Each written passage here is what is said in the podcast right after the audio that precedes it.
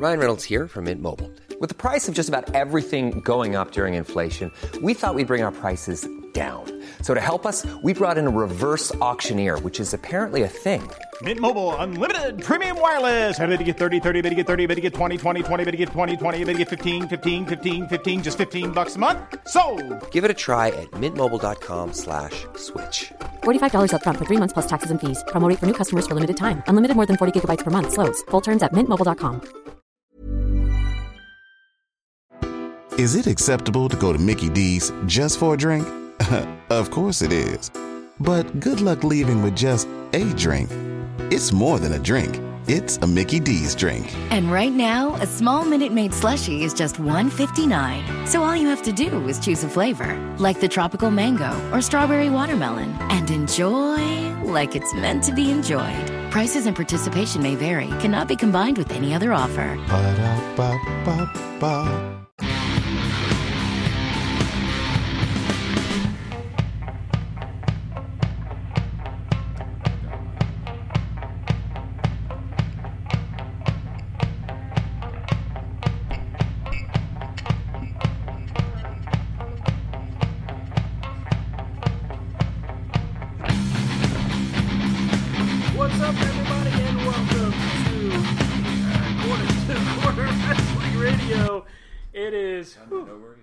It's a Sunday, and we're finally, finally, the triple threat is complete.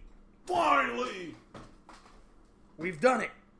We have gotten Rob in the same room with us. I don't know how excited everybody else is for this, but the triple threat being complete is an exciting time. Well, I don't. I don't hear no none of them little rattlers going off. So I don't nobody- know who's excited. but- Nobody doing the woo. Don't say it too loud, I'll run away. It's corner to corner time. C2CRadioshow.com. We are live. It is, whew, been a lot going on. We got lots to talk about. And hey, that's right. If you're hearing the sounds of our voice, it's myself, Stan Grubb. Brian Taylor is here. What's up? What's up?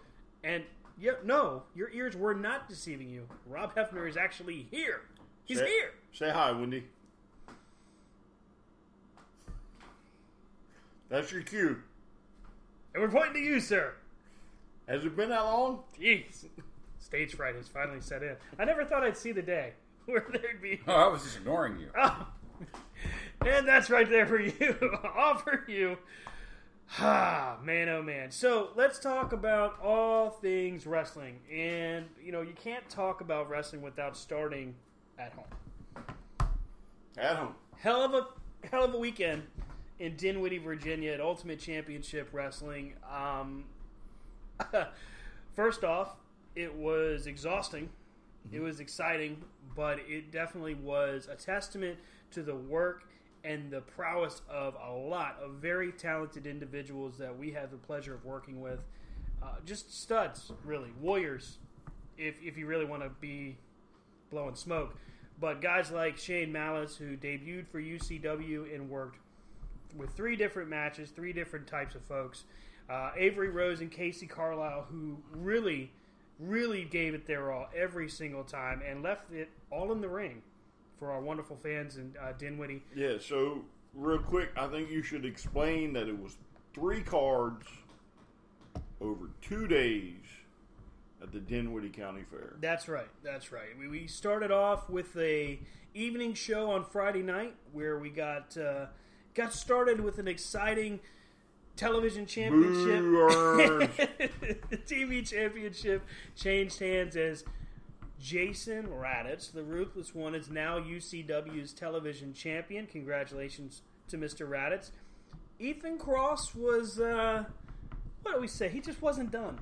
We're going to put it that way. Wasn't done, but definitely not the way he had probably hoped to start the weekend. Um, Anthony, Anthony Adam, excuse me, Anthony Adam. Done it again. I know. He sooner or later, I'm going to be the one that catches a bicycle kick to the face.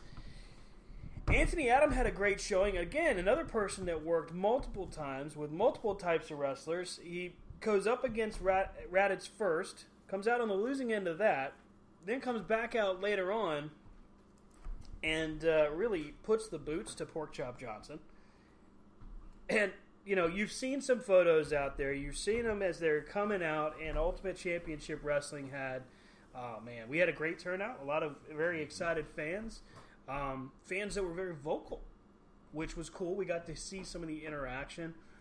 I think my favorite, my favorite part. I mean, was it's so so much to pick from, but my favorite part, honestly, was watching Shane Malice debut, and I feel like with this guy, he is he's got just this something, this it factor that really stands out. Yeah, so for the first time seeing Mr. Malice after hearing the boss wanting to bring him in for so long, mm-hmm. finally getting him here, and it looks like he still has another gear or two to go. Yep. Um, so I don't think we got to see the best of him, uh, but he made quite the debut again. Wrestled multiple times over the over the events.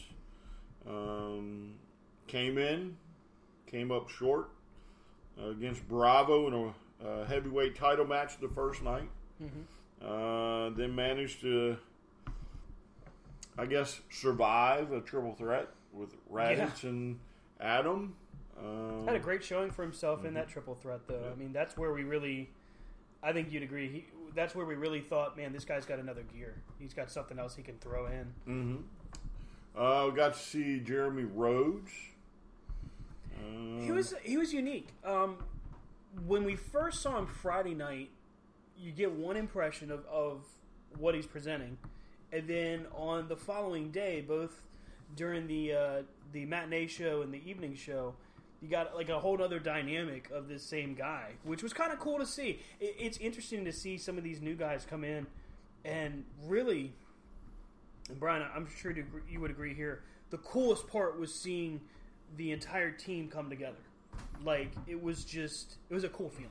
Yeah, so literally, if you've ever had the pleasure of trying to get one of these or be part of one of these shows as as it gets put together and then finally come to fruition, uh, this that weekend, last weekend, uh, it started off with would have been enough to be like, uh, I'm done. Yeah, yeah. There was a lot of Um, stuff that. So like, wow. from the keys locked to people that couldn't make it Mm-hmm. to all types of other little things and when i say keys locked i mean i can count at least four times Oh, keys disappeared and um, it ended with one lock getting cut completely Yes, obliterated. yeah. by by an electrical saw. uh, but to finally get to the final show and all cylinders just come into place and just click, um, and it, it was it was amazing. yeah, Uh, and we do have to. I know Stan and Rob don't want to do it, but I'll do it. We need to congratulate Ethan Cross for becoming the UCW heavyweight champion.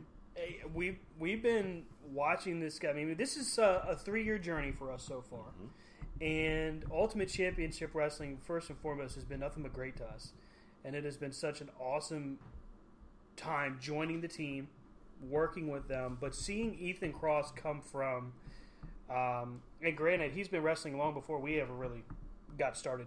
Uh, but seeing him come from basically starting off in UCW to get into the TV title, his matches with Red Scorpion, his matches against uh, Tremor, his match against Sickened. I mean, he faced everybody that UCW had, and then finally, in dramatic fashion, uh, Ethan Cross becomes the UCW Heavyweight Champion, and had a great matchup with Jeff Bravo, who I mean, you can't say enough cool things about Jeff either. Uh, Bravo just is a standout. I think for the first time, I think for, so for the first time since we started, I feel like I have a, a firm vision of the entire group instead of when we first started, or, or even last year, where it just felt like we were still finding different pieces and putting the puzzle pieces together. This feels like we've got the group.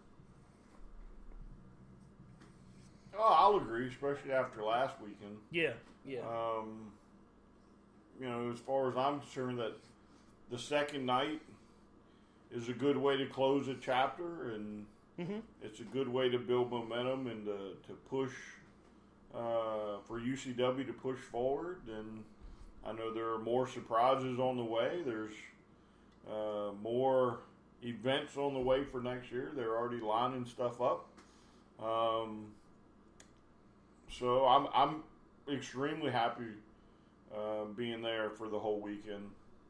Um, you know, the, the really cool thing is from one time, what a year and a half ago, where uh, other people from other federations said we were dead Yeah, in the done. water. Yep. The doors were closed Yeah.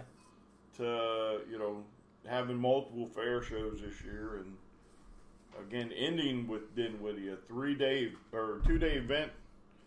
Um, it was quite spectacular, and you can catch the action as it's being put together on nothing else on dot TV.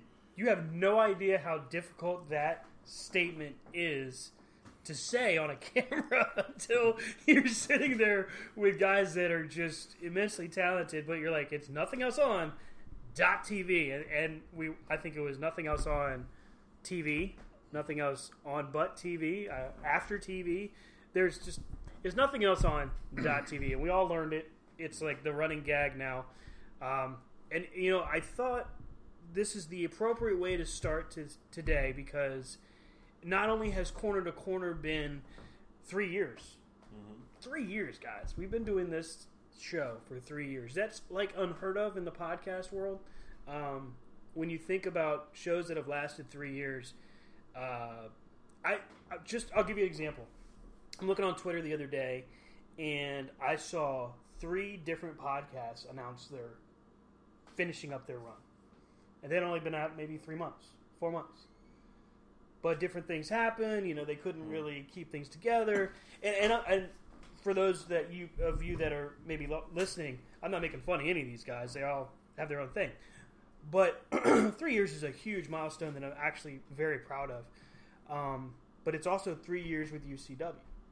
So it's no coincidence that Corner to Corner and, and UCW have been proud to work together, and now as part of of the UCW team is a huge, huge, meaningful moment to all of us. But I thought we would start with UCW just to make sure as we go full circle with everything. And I thought no better time or no better way to do that. So I wanted to try to because we got you know a few minutes here in our first segment. So let's start, Rob. What is your favorite memory so far of what we've done, either with corner to corner or UCW?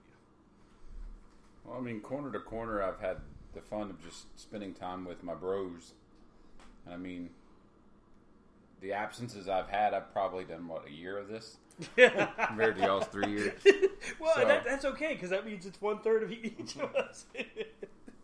So, I mean, I'm still in that stats of you know whatever, but I mean, it's just the hanging out. It's the togetherness that we've done yeah, to see where the show's grown. Um, one of my favorite shows was the The infamous cut his mic.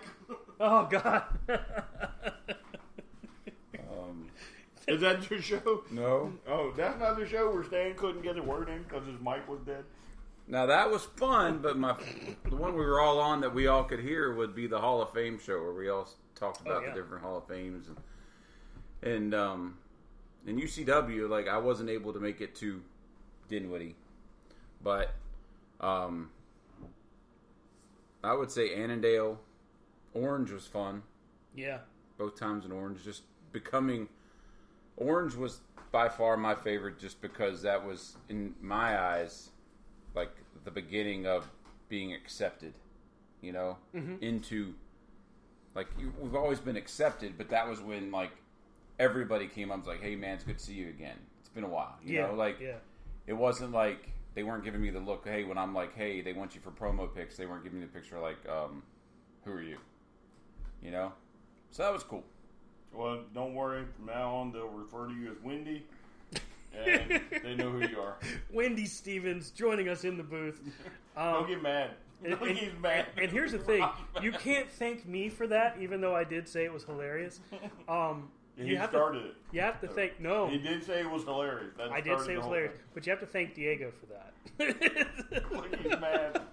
He's not talking. It's no all right. So, so Brian, what about you, man? What from all the stuff we've done, whether it's UCW and Skydive Orange when we first started, but when we first started doing this and sat with Tom Filsinger, do you have a favorite so far? Uh, well, I mean, there's several. Um, Dinwiddie, um, again, just goes to show you what can happen if everybody, uh, you know, just believes. Yeah, You know, you know, from all the issues we had, and we kept pushing forward, and to the the final card. Mm-hmm. Um, you know, that by far I think is probably our best card um, that I can remember, and I've been to every one of them, and um, so again, hats off for pulling that off. And you know, we talked about it, you know, from the the sure joy, you know, that that we all experienced when we tore down that ring to load it on that truck. Um, so for UCW, I say it has to be that. Um, for for corner to corner, it's just doing it. You know, every day, every every not every day, but every time we do it. Um, you know, just doing it with us. Mhm. Um, finally, after talking about it for so many years, and it finally fell into place, and here we are. You know, this many years later. yeah. We uh, so with with everything kind of booming again in the industry, with all elite wrestling just climbing and ascending really to a new plateau, to NWA resurging, coming back with NWA Power, which uh, love hey, that set. It is so cool. You can catch that, by the way. We do have the link still up on c2cradioshow.com. I want to thank everybody for checking it out. Please make sure you're tagging NWA every time you check it out. Let them know because they're definitely all about the uh, exposure and the uh, attention. They, they want it and they need it. But uh, So do we. yeah, absolutely. And, and we want to thank everybody that's checked out the website. I'm, I'm very, selfishly, I'm very proud of the site. Um, in going to school and doing all sorts of other things outside of here, I've learned a little bit more about how to put these kinds of things together. So the new C2C site is. I, I, it was a lot of work, but it was a lot of fun to put together, and we're seeing it grow in a very fast way. And we can be nothing but thankful and grateful to all of our fans that have been doing that, and we, we definitely appreciate it. And I promise you, there's still more to come. Uh, as far as hmm, my favorite, like whether show, UCW, whatever, um, Tonight your mic got muted. that was funny. I think that's our highest rated show. Listening to that in playback. Stan playback. doesn't talk is our highest rated show. Oh show. my gosh! Listening to that show in playback. Now I go Incarnation through. of Stan Slam. I don't miss that. um, Well, it is a three-year anniversary. It is. It We is bring it indeed. back. Oh, jeez. So yeah, uh, you know, doing Skydive Orange was a great experience. I mean, there's pictures on Facebook somewhere of uh, all three of us huddled together, holding the snowball mic while we're screaming into the microphone. You know, calling play-by-play for the first time ever, and just absolutely falling in love with that whole experience. And then knowing just the, the whole knowledge of, man, this is what I want to do. This is where I want to be. This is how I wanted to do it. And you know, not to copy or jump on somebody's bandwagon, but Brian's absolutely right. Everything that happened in Dinwiddie from start to finish was just like out of a storybook. Fake. It really was. I mean, we had guys that couldn't show for whatever reason. All right, we got to find a different way. Yeah, so there was, uh, and to be clear, there was a, a major accident Uh, yeah, on yeah. an interstate that was handled by the state police, where they literally Shut shut, the road down. yeah. And if you get caught on 95 in between uh, exits, you're at the mercy of the state police. Yep. And you're sitting still. You ain't moving. That's for sure. Um, but there was that. I mean, there was. I wouldn't say a weather challenge. We really didn't run into that this time. Uh, other than the heat, Uh, it was hot. Yeah. It, it was 70 degrees, which was beautiful outside, but we were dying. we were doing. The sun just baked you. We came in with with Baked the the plan to. iPads. Yep, and that I was just about to say that. Yeah, we came in with the idea. All right, we're ready. We got everything set up for the cameras. We had a camera person ready, and um, we ready to broadcast. Ready to go ahead and just do commentary right there at the table. And of course, the sun just bakes the iPads, and uh, Brian is literally sitting at the desk, ready to start. I mean, we were five minutes from showtime. It wasn't even that. Maybe even closer. And the iPad just gets baked. So it shuts down. We had to grab the phones and go at it. And I gotta say, Brian, I, I, I'm, I think you agree. I'm proud of the footage. It looks good. It's solid footage. Um, but yeah, I, I think I would probably take just so far everything we've done so far. I mean, the Filsinger interview was cool. When we talked to the Patriot, that was a lot of fun. Um, but yeah, Dinwiddie was by far so far in this whole experience has just been a mind blowing. Um, but to be part of the team and see everything come together, except for a beam squashing my hand, that sucked. Um, but I mean, it was just a ton of fun. Um, and, and you know, I gotta say that I can't wait to see what happens next year and the year after that because as things continue to move forward, there's absolutely no reason that corner to corner can't continue to drum in the ratings and the listeners. It's what we do. We bring people. Yeah, and should we make it another three years, Stan's going to shave his beard and mustache. It's never happening. Last time God I did that, hope. I did that on my 40th birthday, and I, I was told that I looked like Gru. So I'm never doing it. Groot. You know, It's not the beard that doesn't make you look like. you know Groot. what? Nobody asked you. oh, sure, sure. Make fun of Stan. It's all the cool things. Dude. oh boy. I'm going to steal the moon. Oh, sir, my pinky promises. Ah, so let's let's let's dispense with the niceties and the pleasantries. Let's talk about some more wrestling. Oh, sorry, against Mackie now. Uh, no, we're gonna keep those pleasantries. There. Uh, okay. Keep some of those niceties. All right, so let's let's let's let's because I mean there is literally like wrestling almost every night of the week. It's almost exhausting now. Yes, To keep up with all the It's wrestling crazy. Uh, so shall we start at Raw? Was there a pay per view? There was a pay per view. Uh, we watched Hell in the Cell. Yep, we've talked about that and how abysmal that was. Okay, so um, nothing nothing last Sunday. Right. Uh, so we go to Monday. Oh yes, uh, night two of the draft. Mmm, boo. Let me tell you what. Uh, the draft, in my opinion, gets a big fat C minus. Wow, you're being nice. Uh, I would say that uh, if I had to throw a grade out there, maybe a D. Solid D. I can't. I mean, it didn't even feel like a draft. It just basically felt like they were reading off of a sheet that says, "Okay, here's who we got. Here's who you got. Congratulations, we're done. Let's move on to the next." Because they are. I mean, when they come out and go, oh, hey, here's our belts, and here's this and that. Okay, the first pick is Becky Lynch, the man for Raw. Well, no, duh. She's the women's champion.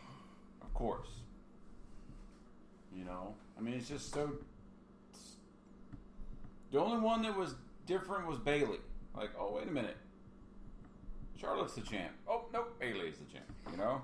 It didn't even feel. And Charlotte's on Raw. You know, like. Y- You ever notice with the draft, usually there's a sense of like mystery, right? Like who's going where? Like maybe somebody could actually be picked up that we didn't expect, but none of the picks, none of them. Well, it's because they preached to us that from day one of SmackDown going to, to Fox that it was going to be brand loyal. Mm-hmm. That, oh, it's not going to be this jumping back and forth. And so far, every week, it's been what? Jumping back and forth. Until now, I honestly think that Fox is like, mm, that's not happening.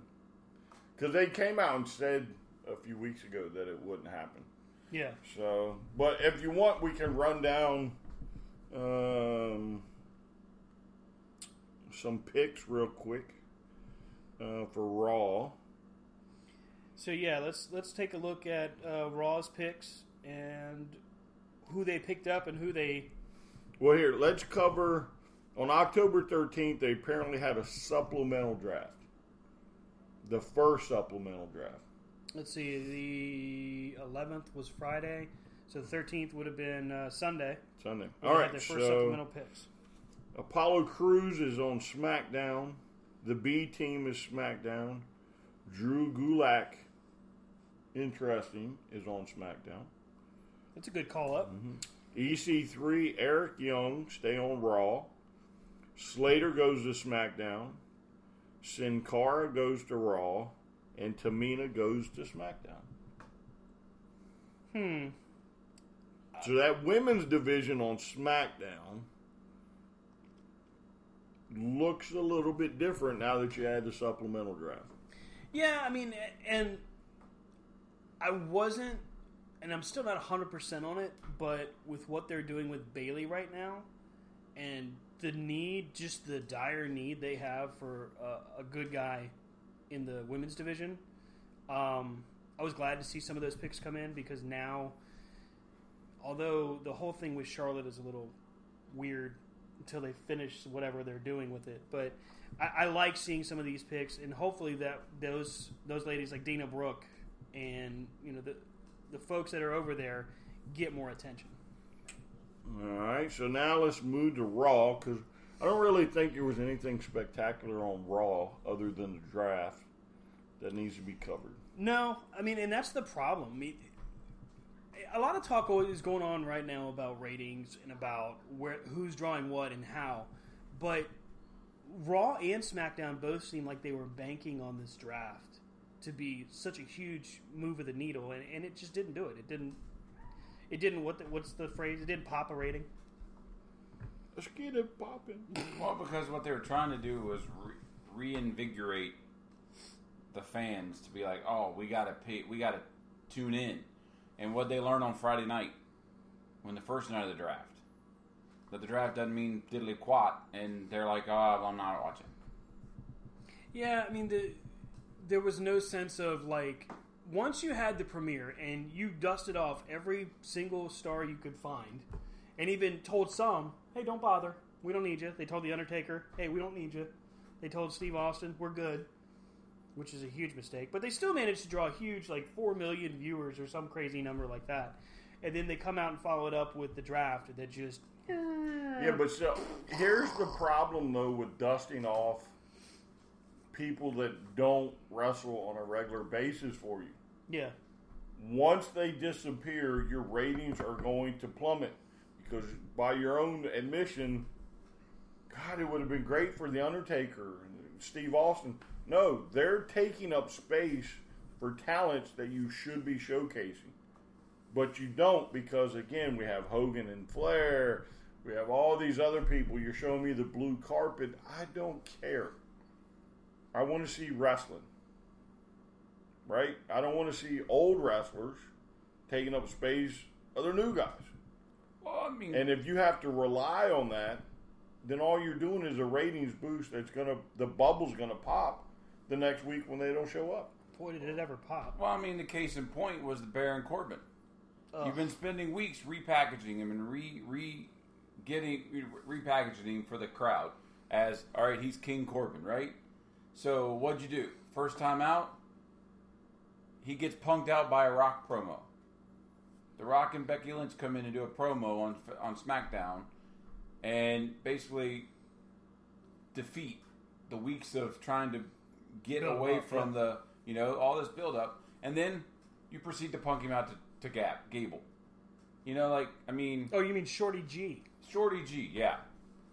But like, I mean, I don't know if you would, you know, you could take a ranking of WWE talent. So like, say, kind of like the, the NFL draft or what they did when they first did drafts. You know, they had the picks, mm-hmm. and they would come out and they would say for the first pick, like they didn't wrestle. You know, Right, they had the picks, and then you could have the lower half of the roster have to basically fight for their chance, you know. And then you'd have these matches like, all right, here's a gauntlet match. The winner of this gauntlet match gets a spot on Raw. Mm-hmm. The winner of this match gets a spot on SmackDown to to build it up. But the problem is, it's just they didn't do any build up. Their hope they're putting all their money on it's going to be on Fox. Everybody's going to watch it. To it's on Fox, and we got other stuff to watch.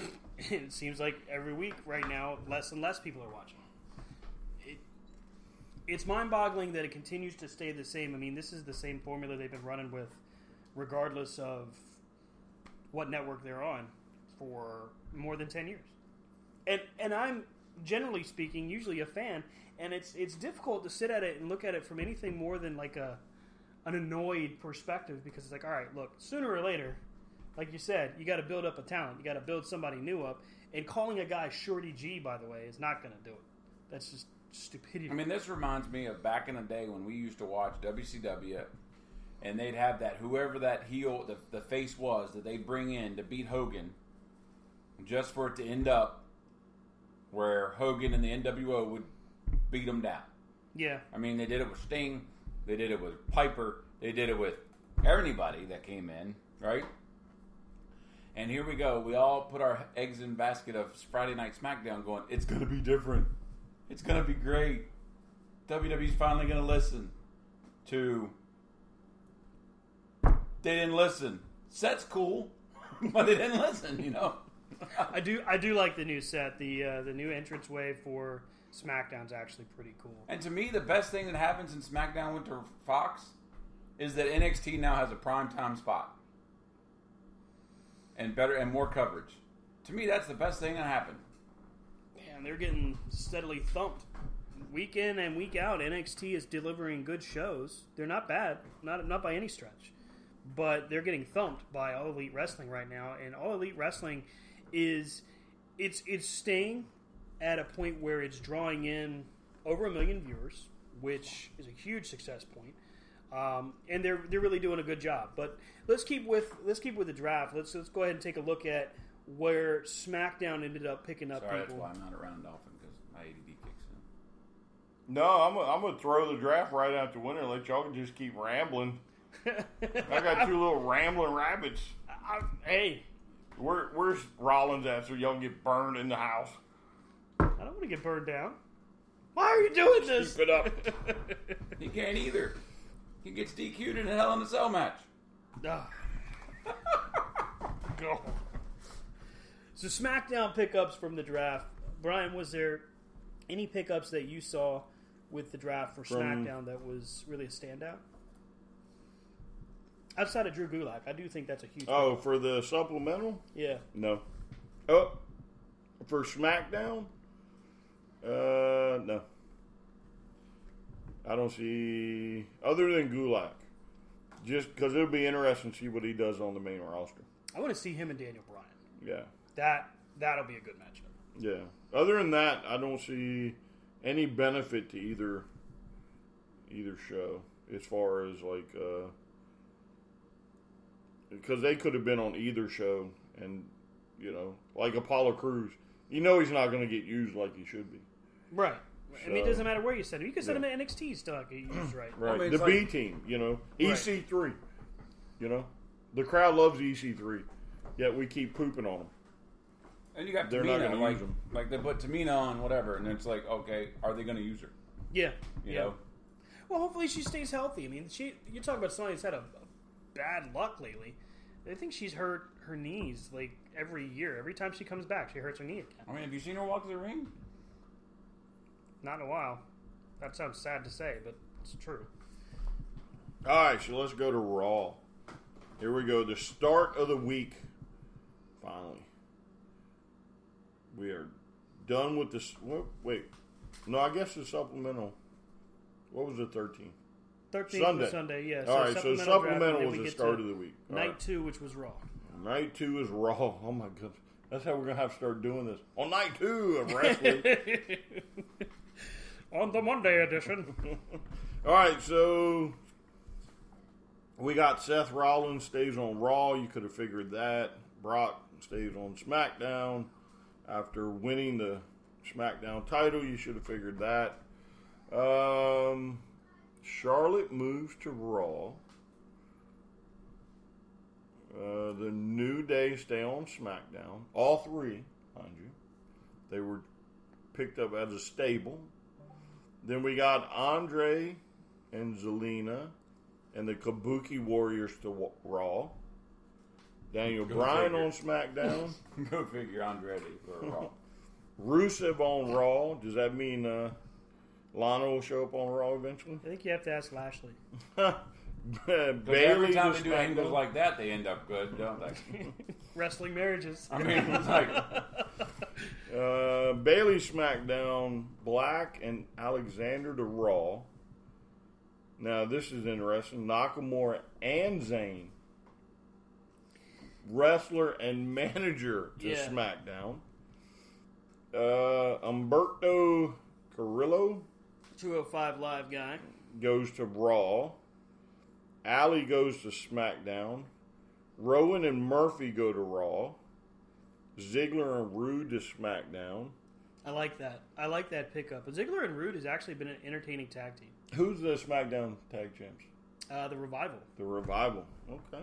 So that could actually be a good matchup. Roode That and I them like. just lost it to. uh, the Viking Raiders. Yeah. Yep. They Hey, and to kudos Rollins. to them.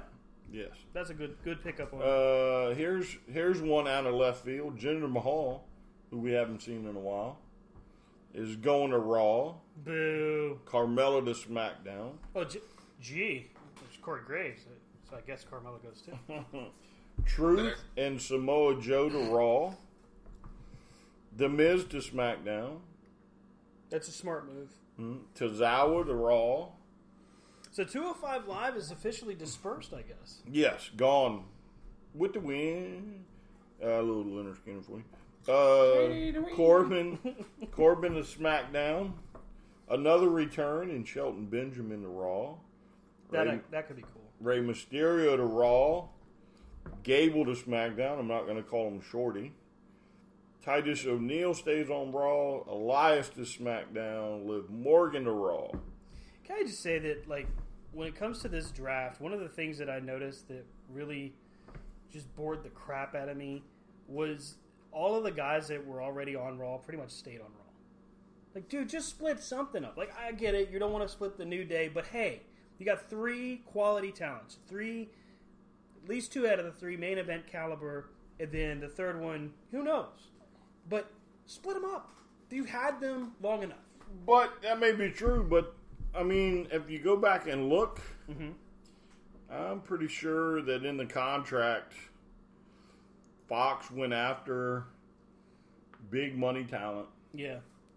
as far as merchandise, right? Roman Reigns is supposedly one of the big ticket items, right? Mm-hmm. Where's he at? SmackDown. Brock Lesnar. Brock Lesnar, Bray Wyatt, Sasha Banks, Bayley, uh, Braun Strowman, The New Day, The Miz. The Miz, Like your bankable ones that you know. Shinsuke. Yeah. And I think Fox is also looking for those mul- those multi-platform stars. You know, the ones that can be on different. Like you could have The Miz on another Fox show. Right. You know, you could have Sasha Banks on another Fox show. Right. You know, so the Viking Raiders. Not so much. You know, I feel like with with this draft, if going forward after we'll just say post Crown Jewel because that's the next uh, WWE pay per view at Halloween. Friday? Uh, Thursday, on Halloween. I call that WWE Crown. I have a lot of money. You pretty much. I mean, you know, call Well- it what you want. Hold on. Uh, uh, before you get too far into this, let's cover supplemental draft two, Oh, okay, yeah. Let's talk about the picks from supplemental. The day refs get drafted. which again, That'd be great. I don't remember seeing on social media the supplemental draft, so this could be new for everybody. So we got Cesaro to SmackDown, Good pickup there. Hawkins and Ryder to Raw, They never left. Dana Brooks SmackDown, Drake Maverick goes to SmackDown. I like both of those pickups. Drake could do really well um, with the right partner, and I think that Dana Brooke has been overlooked a lot in the women's division, so she's got a lot to offer. Well, she's going to join Mandy Rose and Sonya Deville on SmackDown. The Iconics go to Raw. Luke Harper goes to SmackDown. Oh, Daniel Bryan. Mojo Rawley, No Way Jose, oh, Jeez. and Sarah Logan all go to Raw. Rob just said something that really just that's so like them. They're going to trade Rowan for Harper for Daniel Bryan. So he's done his. He's a good guy right now, right? Who? Daniel Bryan. Yes. But now they got Luke Harper on No, no. SmackDown. No, no. He's going back to the planet's champion. We're so Uh, screwed. let's Sarah not, Logan is with her husband. let's not Ah. forget that uh, Bray Wyatt is on SmackDown. That's good. Mm. That's good. Braun stayed on Raw, didn't he? No. Uh, no. Yeah, Braun went to SmackDown. Uh, and then last but not least, in a post draft trade for picks to be announced later, Lame. uh, Who's left? Alexa Bliss and Nikki Cross go from Raw to SmackDown. Normally, I'd be like, "Yes, this is a cool idea," but after watching Nikki Cross grab a mic and try to set off the six pack challenge on SmackDown, I feel so bad for Nikki Cross. Well, I mean, the I think the biggest problem is for the women's division on SmackDown is you hitched your horses to uh, Sasha Banks and Bayley. Yeah, and I have no problem with either one of them wrestling. But if you saw Bayley's promo from SmackDown, uh, the whole um, oh, I what said I did. I meant I turned my back on everyone. And Yeah, that meant whatever- Everyone. But if you look at her face and her delivery, uh, you may want to take the microphone away from her because she is not comfortable did it seem as like a her heel. feelings were hurt when they were booing her? Did you guys see I, that? that's what I'm saying. She is Yeah. not comfortable to me as a heel. I do want to say this, and, and you hurt my feelings, Bayley, by not telling them to go hug themselves. But when she wins the title back from Charlotte, and she says, "Guess what, bitches? Screw all of you," I dug that. I thought that was cool. I mean, you're right. The whole turning Bayley bad may blow up in their faces and turn into just a. I mean, this thing. was just your stereotypical WWE laminated card heel turn. I mean, they probably got a file file folder in the back, and they're like, "Oh, someone's heel turn tonight. Which one are we gonna do? Turn on your partner? No. Um, the Rolodex of turns. um, are we gonna do the short tag? No. Yeah, but so, We're gonna do the screw you fans. I don't need you. I'm tired of you. But if you're gonna do that, you need to have somebody comfortable with doing it. Bayley is not comfortable as a heel. And none you of can look on her face. And look at all the ones they have there now Bayley, Sasha, Alexa Bliss, Nikki Cross. None of them have strong mark, mic skills. Well, th- that's your top four in that division on SmackDown right now. So it's ultimately because you know they're not they're going to go back to the same well that they've drawn off so many times. Morgan for the win. No. I mean, anyway, you're you're going to end up seeing Bayley and Sasha feud for the belt, and you're going to see Nikki and Alexa feud because they're going to turn on each other. The Rolodex is spinning. Exactly. And then Yeah. Alexa Bliss is going to come out and take out Bayley or whoever and be like, I am the true SmackDown Women's Champion because, Right, right. you know, Five And- Feet of Fury or whatever. again, I, I'm okay with Bayley as a bad guy, but I have to agree that she's going to be completely overshadowed the moment they switch the spotlight over to Sasha again because they're gonna. I But mean, Sasha's a bad guy. Look, You have Sasha's heel, you've got Bayley heel, then you've got Alexa who's heel, Yeah. and Nikki Cross who's heel. well, no, I Nikki is not heel. No, she's Nikki face is right now. She's firmly in the face Alexa is heel, pretending to be face. right. With this you whole can thing flip because her in a dime. Right, because the whole, you know, Alexa and fill-in name here, Yeah, Mickie pretty James. much. Yeah. you know, like Jax. I mean, come Yeah. on. And real quick, just breaking news: as Impact is broadcasting Bound for Glory this evening, uh, in the uh, call your shot, the call your shot gauntlet match, Eddie Edwards comes away with the victory on that.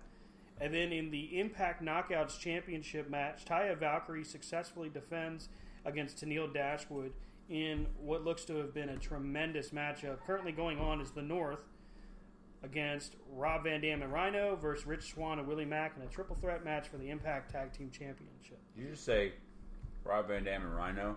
Correct. Wow. Speaking of dusting off the oldies, but let me just point out Rob Van Dam and Rhino still getting the job done. Or Rob Van Dam can travel more places now. Weed's legal in some places. Oh, hey, hey. Mr. Van Dam, we found something in your. Oh, wait, never mind. Have a great day, sir. Sorry, that is THC HCBD oil, sir. but getting back into into SmackDown, I mean, I feel like like this whole thing with Tyson Fury and and Braun Strowman, it's ridiculous. Um, It's dumb, and not only is it dumb, and, and I've read reports that apparently Tyson Fury looks pretty good training, which is great. I mean, glad for him, but at the same point, Tyson Fury's what six foot five. there's no payoff for Braun. There's no payoff for either one. There's no there's no winner in this, and there's no winner for WWE No. because it's happening overseas. And I don't care what anybody says. I think this whole pay per view happening overseas is stupid too. It's happening on a, a Thursday afternoon. What, what you gonna get five thousand watchers, viewers, maybe? Oh, uh, WWE don't care. Their money's in the bank. yeah, their money's in. The bank. Well, yeah, they're counting their billions while we're all complaining. I mean, it's streaming on their network right. with their talent, their time. Vince is just sitting basically back a- going, cha-ching. and it's basically a bought show. Here's your check.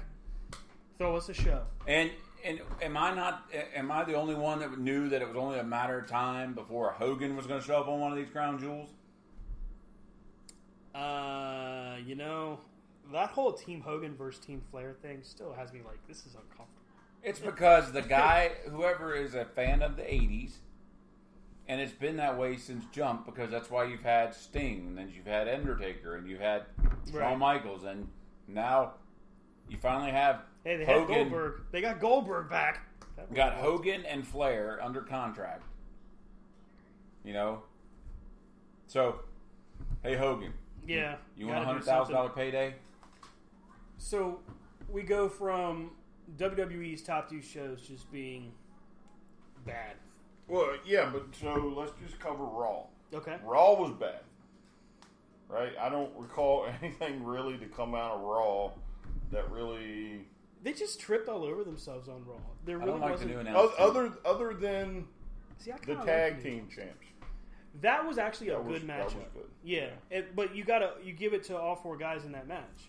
Mm-hmm. Ziggler and Roode and the Viking Raiders, all four are just tremendous talents, and that is the reason that match came off so well. A- And I am very happy to see the Viking Raiders move up and continue to win, and I like how they've built them. But I'm curious what happens next. Like, are they going to continue their feud with the OC? Which I'm fine with, by the way. That's a cool matchup if it's done. And can we both? Can we just give a moment to say thank you? It doesn't happen often, but thank you to the creative gods that have now have the tag titles on two established tag teams. Yes, yes. Although, hey, like again, Roode and Ziggler came together really well as a tag team. Right. We don't usually like the, you know, you and you, you guys get a team together. Eh. But no, Roode and Ziggler actually worked really well. I dug that. But Still my do. problem is you have two guys that should be singles competitors fighting for belts. yeah, Now they're fighting together for the tag titles, which I, then you also have. But anyway, again, my ADD, and that's why I don't go to the show very often. So I'll go back to Brian and talk about Raw. uh, no, I think that's kind of the only real standout from Yeah. Raw is the tag title Just matchup. the tag title match that I can recall, and I think I watched all of it until probably the very last fifteen minutes or so. has with uh, so much wrestling we were talking about how it's almost exhausting you know to keep up with all of it has it become like now where it used to be during raw you could have it on at least in the background so oh that's happening and then you go do whatever you're doing Well, uh, I say we, we we'll touch on that here once Rob comes back. Rob had to okay pop away for a second, so but let's get to some real wrestling okay cool on Tuesday. Yeah, NWA Power, which, first off, Billy Corgan's a genius. Putting it back in Atlanta, putting it back in a studio setting, getting wrestling fans at a wrestling show is. That, it's not a secret, guys. That's the formula. That's how you make wrestling work. That's how wrestling does work. And that's why NWA Power is doing so well. It's the talk of the town. Everybody from The Rock to Corey Graves to Jim Cornette to uh, Bully Ray, all sorts of major personalities and players within the industry right now are considering NWA Power to be the show, which is interesting because it came. Power was the week after uh, Dynamite debuted, right? Mm-hmm. Yeah. So Dynamite sets off all of these chain reactions. We're going to get to that in a little bit. But NWA Power, what, when's the last time really we talked about the NWA? Outside of our, you know, I'm going to say it, nostalgia shows where we talk about, you know, Ric Flair back in the day and all of that. This is the first time the NWA has been at the forefront of a wrestling conversation in a long, long time. Yeah, I would say you're right. Um, I mean, we've talked about Billy from time to time, but Mm-hmm. we haven't really devoted anything towards an actual NWA show, Yeah. a full fledged NWA show in a long time. I mean, they've got a lot of stars from all over the world. You got Colt Cabana, Mr. Anderson, James Storm, uh, Nick Aldis, who, I mean, Nick Aldis is tremendous. Tim Storm. The first week of NWA Power for the World Championship. First off, that's huge in your debut episode to have your world title defended. But two competitors, the quality of Tim Storm and Nick Aldis, wow, that matchup was great. I liked seeing what Tim Storm had to do to try to get close to victory. You could see him not wanting to cross that line, and then he still kind of does, and even then comes up short. Um, but you know what I really dug was the figure four. I could see the look on your face, that quizzical look. They put the figure four on, and it wasn't just instantly turned over into a reversal. It was this guy is in agonizing pain, and he's going to have to fight his way out of it to get something done. Now, he did eventually reverse it, but it wasn't, you know, you're in the figure four for 15 seconds, and now we're going to flip it over, and you're crawling to the rope. The psychology of this match was awesome, and it meant something to get to the rope. It meant something to get back up to your feet. All of the things that happened, and seeing a guy the size of Tim Storm, by the way, come off the top for a cross body press, that was impressive in and of itself. But he actually had really good form when he dove. So I really dug it. Um, NWA Power has been well. First off, I mean, here's the cool approach with NWA right now. They want as much exposure as possible. They want you to tag them on social media, Facebook, Twitter, whatever it is that you're linking up with them on. And they don't they want their stuff shared. There's not been anything except thank you from the NWA in their interaction with us, um, in in their ability to allow, hey, share our program, help us get our stuff out there. Because guess what? It's only in a few weeks that they're going on pay per view again. This is the first time in over a decade. 15 years? God, more than that. NWA is going to go on pay per view with their first pay per view in maybe even 20 years, where it's called Into the Fire. By the way, the opener for NWA Power by Dokken. That's pretty cool by itself. It's like a throwback to the 80s all over again. Well, the whole show is from the setup to the way their matches are designed and the you know um, their looks, um, the, the commentary table. I mean, that commentary table with Cornette looks like straight out of the seventies. Yeah, it really does. You know, uh, the the set clearly comes from uh, the Crockett promotion out of the 80s. Mm-hmm. You know, uh, that little pseudo corner wall and uh, a podium in front. Um, so, it, and, and I'll I'll I th- I'll cover this a little bit more later, but I think it's just wrestling done by people that know wrestling. Right. It's not they're not TV writers. They're people that know wrestling. You know? And wrestlers that know how to promo themselves Yeah. I, and put the business over and not I tell mean, me if- what I need to say. Yeah, if Cornette has anything to do with the way it's booked or written or anything else, again, it goes to show you what pure genius he is. Right? I mean, he's been around, what, at least the 80s, early 80s. I was listening to his show and he was talking about how he went down to that during the tapings and stuff and was like had a great time and how like the talent, the locker room just has a whole old school feel. Like they're all there to make the business great, Mm-hmm. not what can what is what can they do for me. It's what can I do to make this work. Right. right. Yeah, and if you can if you can sell that guy and get that guy on board, you know it's wrestling at its finest. Yeah, hearing Cornette call commentary, you know, call the matches was cool. The young guy that's doing the uh, ringside interviews, and uh, I believe he's at the podium also. No, it's Um, an older guy at the podium. Yeah, yeah, you're right. You're right. It's uh, that's Marquez, I think, Dave Marquez at the uh, podium. But the young guy that's doing the interviews at ringside, like he's getting into that that whole. Uh, kind of reminds me of Tony Schiavone a little bit with that uncomfortable with their bad guys kind of intimidating him and everything. But it just it was like a it was the coolest kind of throwback in a flash forward all at the same time. If that makes any sense. Yeah, now, now, Billy, if you should happen to be listening, let's get uh, your announcers in like some suits out of the seventies, Ooh, and, and you would Powder just, blue. Like, straight. yeah, that would be Throw straight people off. Like, wait a minute. Yeah. let's do the How is this- time warp again. How is this old wrestling? But that's not an old wrestler. Dude, they should do like a totally like a one match in black and white. Just to Oh. screw with people.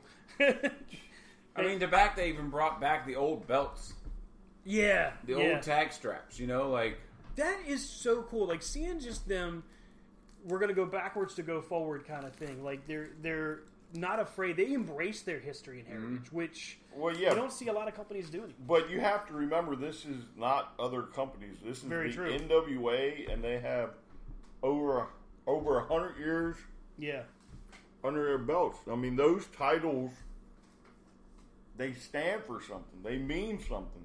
yeah, The WWE can trace the lineage to the NWA title. every federation out there today started at some point at the NWA. yep, Because if you look, Impact originally started TNA NWA. Mm-hmm. And they had the NWA World title.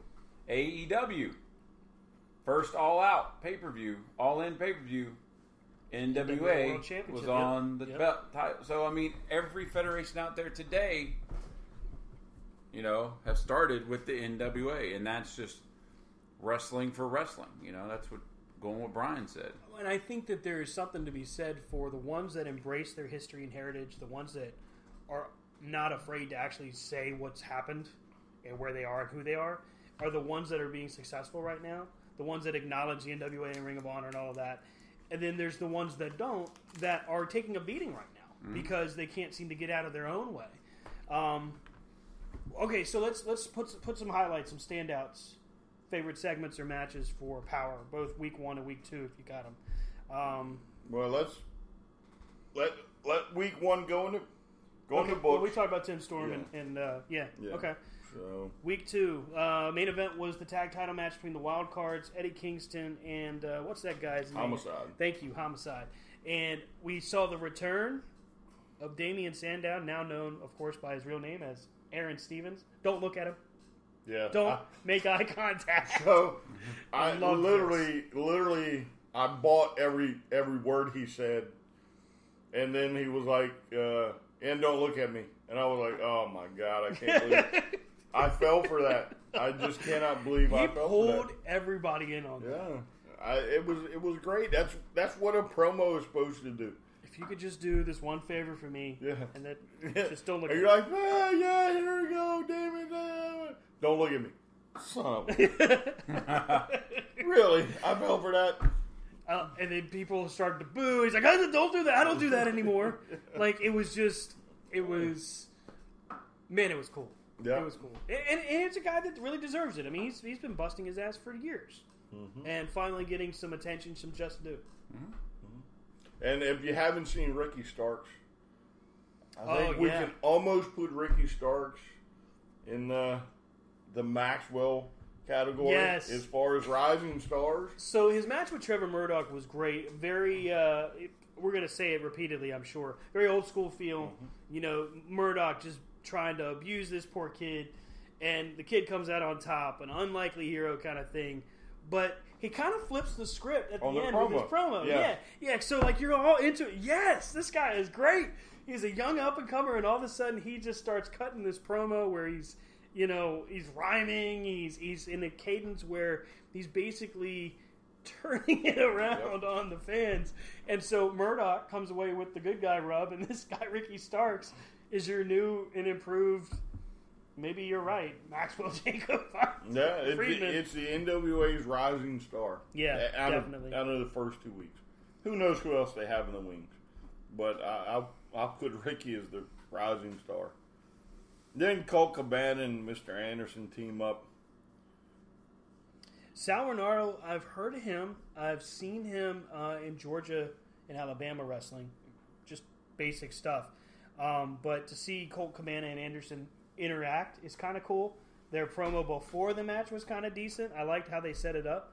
Um, so I wasn't really familiar with the wild cards. I wasn't really um, expecting them to come off the way they did. But that tag title match was actually a pretty good fight. Uh, I'm gonna have to admit I didn't finish the tag match, Mhm. the the main event, and I don't quite remember why. And I think I was planning on going back and finishing it, but the bad part about wrestling now is you're like, oh, I'll finish it tomorrow, and then tomorrow rolls around, and there's another show to watch. Yeah. So, just a quick heads up: um, the North retaining their tag team championship at uh, Bound for Glory. Uh, the news out of this one is RVD turned on Rhino. A heel RVD. okay, keeping it moving. Um, so, we talked about AEW Dynamite when we went to DC. We talked about how cool the feel of the show was and how unique of a presentation they have. And it's not like it's all that difficult to present a, a show in the way that they do it, but they have found a way to keep people interested. And sometimes it's just as simple as, honestly, being able to curse when you need to. Uh, other times it's recognizing um, that fans are booing and cheering these guys regardless of who they claim to be, good guy or bad guy. Which um, I, did you catch being the elite? No. Okay, so last week's Dynamite, uh, MJF comes to save Cody, right? Great, huge crowd reaction. Everybody's going crazy. It was great. So, being the elite, the Young Bucks are backstage walking, and they see MJF sitting on one of those uh, big rolly tote bag kind of things. And they're like, hey, you know, I guess we fi- had you figured all wrong. You really are a good guy. And MJF goes up and he, he I think it was Matt Jackson that he goes up to his face and he puts both of his hands. He goes, "I'm sorry, who are you again? Is your name Cody?" Well, no. Then I don't give a shit about you. And he turned around and walked away, almost dying. And, and that is, I you know, but Luchasaurus still remains my favorite AEW wrestler. I don't care what anybody says. He's got a bum deal. Poor guy hurt his hamstring before the show this week. Couldn't is wrestle. hammy? Um, how, I am curious how you pull your hammy before the match. Uh, Apparently, he was prepping or Yeah, something. Um, but MJF might be my favorite bad guy. Period. He's just that good. Yeah, ag- again, um, I think he is clearly the biggest rising star in the business today. Uh, and I think he'll be the one that will start drawing in new fans uh, once he gets fully going, you know, full steam. Um, because he just has that personality that you just love to hate. And he's Literally. funny. Yeah, he's funny. He yeah. is so funny. Yeah, from uh, you know, from uh, knocking a hat off a fan who tries to get a picture with them. to, Yeah, yeah. you know, uh, That was great. messing with fans for autograph signings and different stuff like that. So He's going to Starrcast uh, that they're holding before Full Gear on November 9th. And he's doing a meet and greet. Now, the top stars that are at Starrcast that are so far announced, so we're talking Sting, Ricky Steamboat, the legends, right? Apparently, their tickets are 125, 100 bucks. MJF's meet and greet 149. I guarantee you his meet and greet sells out. Oh, sure. I just think it's ingenious because they're like, what if we did this? Okay, sure. And they will ridiculously sell it out. And all because fans want to be abused. Mm. because mm-hmm. this guy's going to basically just flick them off and tell them they all suck. Please Or- hit me. right. Here's my hat, please. So, Brian, you and I have, have ad nauseum gone through AEW. I am curious as to where Rob stands on the Dynamite view. So, Rob, you've had three weeks of Dynamite to view. You're you're no longer the Impact correspondent. We're bringing you in. Thoughts on Dynamite? I haven't watched Impact in how many years? They're on AXS TV on Fridays now.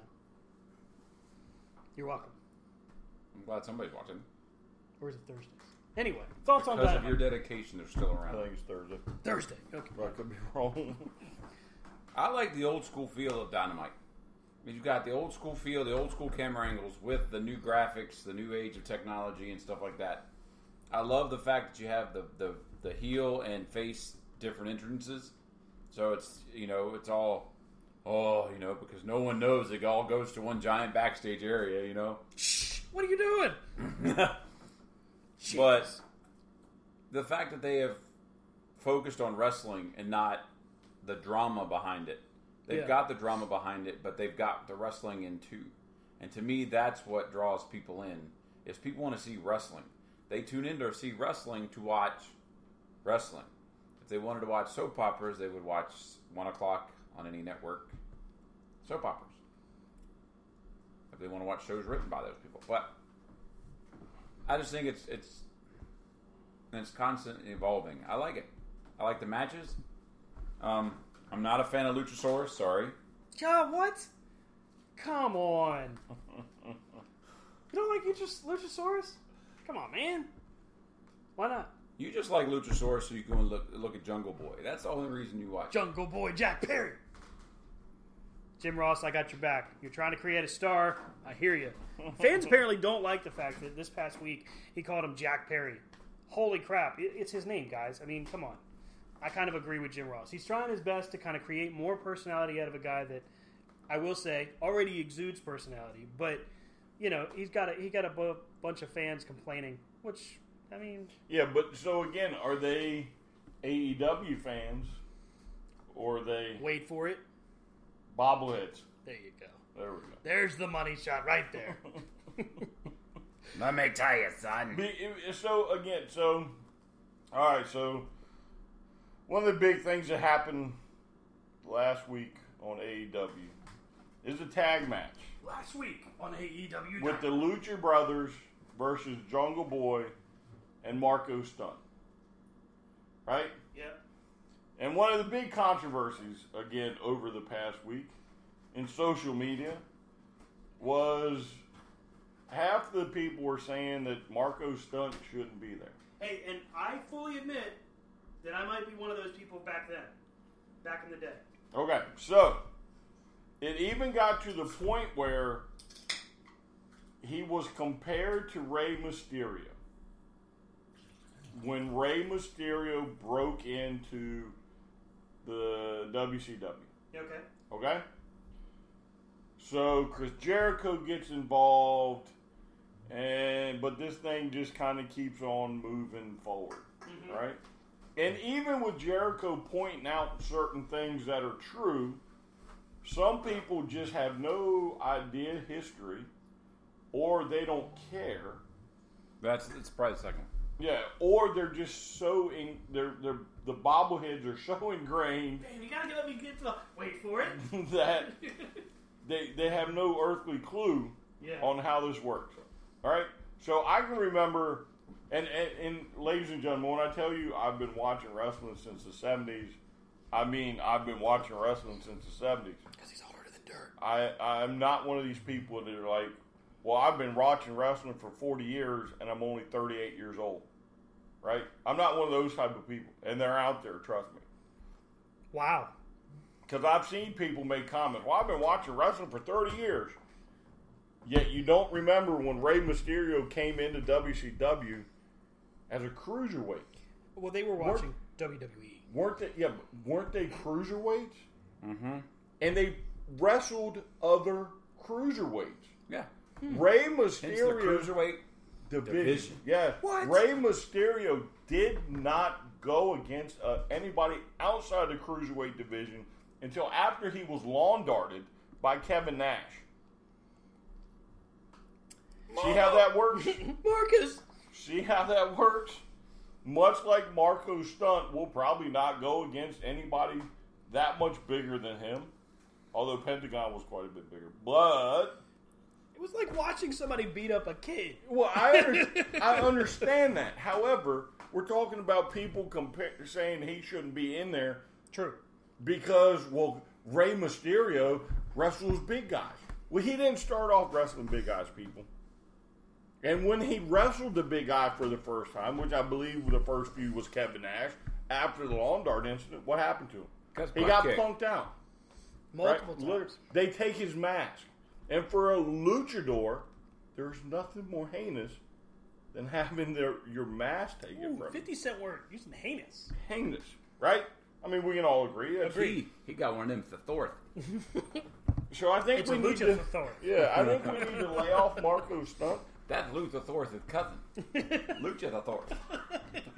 and just let Marco be Marco. Yeah, you know. But I- you got the people that are going to be unhappy no matter what.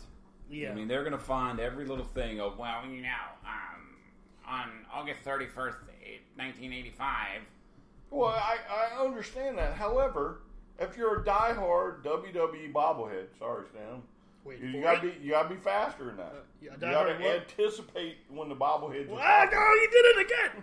So can't anticipate the bobblehead. yeah, when- if you're gonna if you're gonna be a diehard bobblehead, be a diehard bobblehead and stick with the WWE. Don't invade another company's Yeah. message board. Stay in your and lane. Just talk smack. Well, here's the thing, like, and I get it. I wasn't really a big believer in Marco Stunt at first either. I'm like, man, this guy just didn't make sense. Then I watched him and really watched his match where he hits with him and Jungle Boy against the Lucha Brothers, and I saw something different. It was, yeah. I mean, I joked with Brian just now. I said it's like watching him beat up a kid. But think about that for a second. It's like watching him beat up a kid. It's drama. It's why is this younger guy getting beat up? Look at him move. Look at how he interacts with the fans. Look at everything he does. And to your point, Rey Mysterio did that exact same stuff. Yes. And he was doing it and getting beat up and lawn dart incident and everything else. But what happened? Rey Mysterio is a Hall of Famer, no doubt, and he's one of the biggest stars in the industry. Right. And until he went to the WWE, Mm-hmm. he didn't wrestle the big guys on a regular basis. No, except for Kevin Nash and the Big Show. I think that's it. So sorry, people, but again, let's just let them perform, and you watch it, and you either like it or you don't.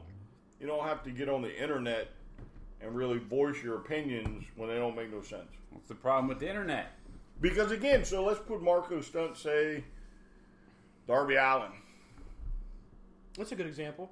You don't think that couldn't be a good match? Uh, actually, I think it would be a very good match. I think between the two of them, they'd really either be high flying, which clearly Marco Stunt can do, by the way, impressive, um, or it would be hardcore, which we know Marco Stunt can do, and that would be entertaining because you got two guys scrappy, just fighting it out, which I'm cool with that. Now, granted, don't get me wrong.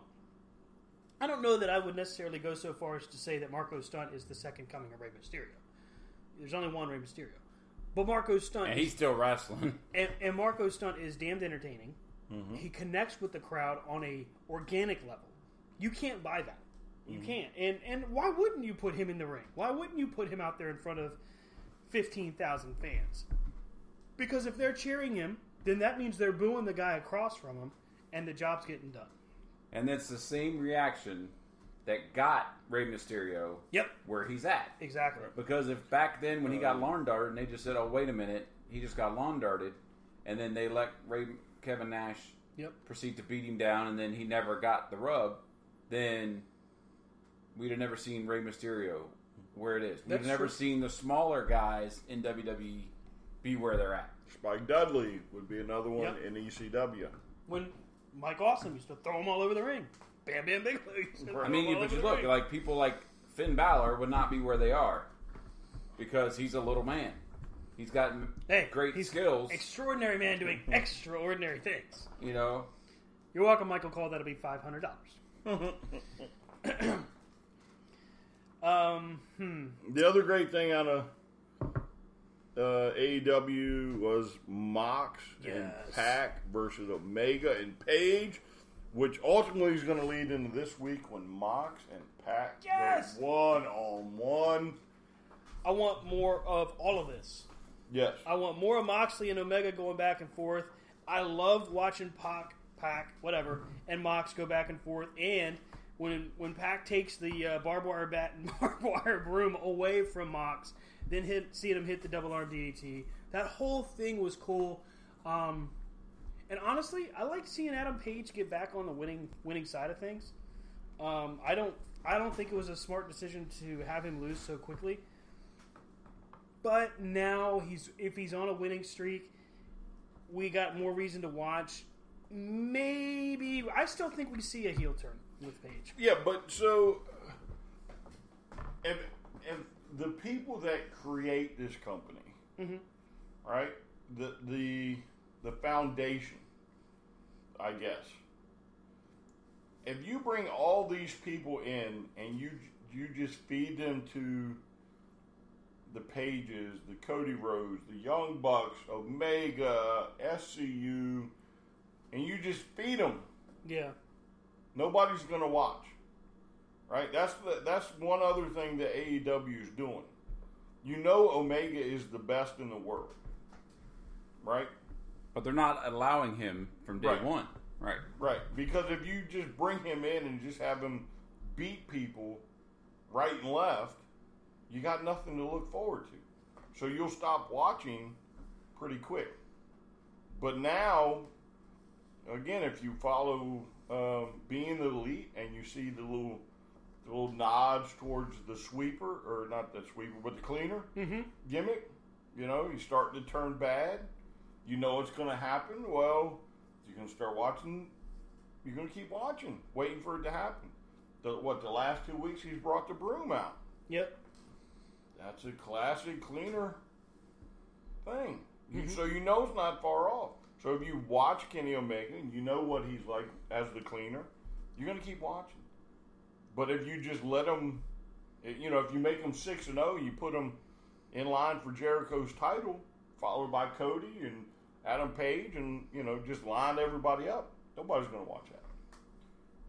I will say the other the other big thing that I really liked at a Dynamite this week was the Cody Rhodes promo. Just how he was like in his zone all by himself, and you know Brandi's talking to him but can't get through to him. That whole build, the build up for that matchup has been great. Um, I wonder how it's going to play out. I am excited to see what happens on Full Gear, but with seeing that and then seeing Jericho defend against Darby Allin, damn, it made me actually hate Jericho for when he taped Darby Allin's arms behind his back. It's like, damn it, because then you know it's like, ah, well, you know, this is going to It's end in a yeah, exactly. It's going to end in a in a run in or something. And sure as hell, down comes Jake Hager and decks Darby Allen when he's getting ready to hit the coffin drop.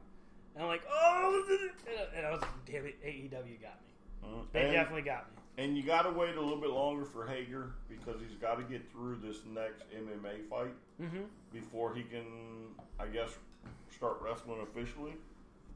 Um, so I think you're a weeker week off of that, maybe two weeks. Week or two, yeah. Yeah. So it won't be long before he'll start uh, wrestling again. I thought Santana and Ortiz looked good in their debut. Um, I thought uh, I, I'm confused by this tag tournament. I guess every guy that I thought was going to win just isn't. Eh, but and again, that's the that's maybe that's the you're gonna keep watching yeah, because they keep pulling the wool over your eyes. yeah, yeah. You know what I'm saying? So again, I didn't expect the Young Bucks to go out the first round. Right. No, Boom! Definitely. There they go. It's like ah crap. You know, had Luchasaurus been healthy, maybe they they go over. Mm-hmm. You know, uh, uh, Pentagon and Phoenix. Meanwhile, the Dark Order is just waiting. Yeah. Um, That move that Pentagon did to was it SCU on the ramp? oh, the package pile driver. my yes, God. that was ridiculous. Uh, Christopher Daniels is a uh, a brave, brave soul. To, yeah, okay, just fold me up like an accordion and drop me on my head. I'm cool. Yeah, no. Whatever helps for the story. Whatever helps, brother. Ah. Yeah, Dynamite has been stellar. And then the other thing is, with AEW Dark, the viewership on YouTube for AEW Dark is over a million for each episode. well, again, it, it's it's like watching another episode of Dynamite. Mm-hmm. And you know, the WWE, and I, I guess we weren't on the air last week, so I didn't get to make this point. The WWE having a network should have been doing this all along. Yeah. How many times have we read results for something that happens or seen something happen after the cameras go off that you're like should have been on on Yeah. the main event? Yep. or it should have been on the on Raw. Um, you know, certain pairings that you wouldn't see until after the cameras go off. Mm-hmm. You know, where they just have a little fun with it. I mean, some of the stuff's been priceless. Some of the stuff with Cena, Yeah. you know, back in the day was incredible, and you just miss it. There's no, they've never released footage of it. Well, then you see Omega and Janela from I think it was last week's AEW Dark, which was tremendous. It was a great hardcore match, an unsanctioned match. So you get both guys in their element, and it really played off really well for TV. Um, which, to their credit, they're releasing it for free every week. So okay, if you're not a cable subscriber or whatever reason you don't get TNT, fine. Here you go. Here's four matches for free every week from AEW. and and that is going to be what eventually I think starts pushing viewership for them up instead of going backwards because you're gonna they're gonna put a they're not afraid to put a main event match in or the, you know in a, in a dark match. Mm-hmm. And eventually they're gonna put Omega versus let's say Pac. Yeah. and they're going to say just turn it loose, and they're going to put up a five star match, which is something you don't see every day, and it's, it's going to be on dark, and it's going to generate such buzz that people start watching dark, and then as they watch dark and they keep putting the matches on, they're going to say, "Well, I got to see Dynamite." yeah. Yeah. You know, so they're going to start turning to dynamite, and you'll start to see that number start to tick up. I mean, let's not re- let's not forget this is only this will be week three. Yep. So Yeah, the, that's the thing. Like with every week that we've seen it, we've seen the debut to now, the viewership for AEW, yeah, it's trailed off a little, and by a little, I mean it's a, I mean, it's not a huge percentage. Um, but they're also going head to head with Major League Baseball, the playoffs, the division series, and the championship series, um, as is NXT. And we're getting ready to get to that here. Looks like in just a moment here. So when we talk about these ratings, while ratings aren't what they were in the '90s and 2000s, it's still a good litmus of who's watching what and how often. Because even the replay of AEW Dynamite is picking up 400, 300, 400,000 on a replay where no one is watching anything else. So you've still got 300, 400,000 that maybe they work late. Maybe they're just not into anything else. There's your former WCW TNA audience that may be brand new and watching on the you replay. said TNA. Which said WWE TNA. well, I said, du- well, you know what I mean. You didn't put commas or hyphens or anything in it. That's odd. But we'll come back to TNA. You didn't use the Luchasaurus. We will. We will because there's big news for TNA. Big news. Big news. Major news. Uh, All right, so here we go. NXT. NXT. Uh, you know, it's such a shame that they're going head to head with Dynamite. It really is. Yeah. 'Cause They haven't had bad shows. So I'd be curious to know if they weren't on the same night, if their numbers would increase for either show. Like like you get people that are just watching one, thinking they can watch the other on replay or whatever. So. Hmm. Because I mean, think about it. If if you were to combine the two audiences, that's about two million, which is putting Yep. those numbers stack up pretty well for Raw and SmackDown. And it's it's pretty much the same totals each week so far. Um, you know, you got about a hundred thousand difference here or there. Uh, yeah, I think I think you're right. It would be interesting to see. But here's the thing, and I'm a huge NXT fan. I'm a fanatic for NXT. I love it. I don't think they'd do any better. I think they'd do worse. There is a disconnect between the mainstream audience and what NXT has. NXT draws and does great reviews, like on the network when they do Takeover, and they were appointment television for the tapings. Even though, if you were to look at who was watching the tapings, you never saw it get talked about. But on Takeover, oh my God, who they show? They showed Tommaso Ciampa just beat the crap out of Gargano. It was you had to be there. It was better than SummerSlam, better than Mania, all of that. Now it's well, it's what you talked about. It's brand three. So, oh, okay. So we didn't like Raw. SmackDown sucked last week. Well, I'm not watching this. Right. And they're not even. It doesn't matter. You could have you could have AJ Styles, Tommaso Ciampa, Matt Riddle, and Adam Cole in a four corners elimination style matchup for the NXT title, and people would be like, "Eh, I'll watch it when it's on the network." Well, the problem is NXT is going after the same audience that AEW is. Because AEW is that true wrestling fan that likes to watch wrestling. Mm-hmm. The same person that tuned into NXT. And that's why they put them on the same night. That's why they're, they're suffering, I believe. But Well, yeah, but so I think NXT was more of a traditional pro wrestling fan. Yeah. Raw and SmackDown are sports entertainment fans. NXT is pro wrestling. But here's the problem, and I said it few weeks ago, and sure enough, it started to come to fruition. You have somebody that shouldn't have put his greasy little paws on NXT has apparently put his greasy little paws on NXT. Balor to NXT, while on its face may look good, is going to come back and bite you. Moving some of the 205 to NXT is going to come back and bite you because now NXT, who has a massive roster, if you were to go look at it, mm-hmm. because that is your training program, you have now added another 10 and 15 people to it. And you got to find TV time. Yes, and you have to find TV time for them. Because you're not going to put Balor there and not give him TV time. Right. No, he's going to take, just like you said a couple weeks ago, he's going to take someone else's spot. So Right. Keith Lee, who just got himself a, a championship opportunity, Right. could- And, and from what I hear, a very, very spectacular match. oh, his matches with uh, Did you see John- that move off the top rope? No, I didn't. I just heard about it. He is Woo! ridiculous. Keith Lee is the man.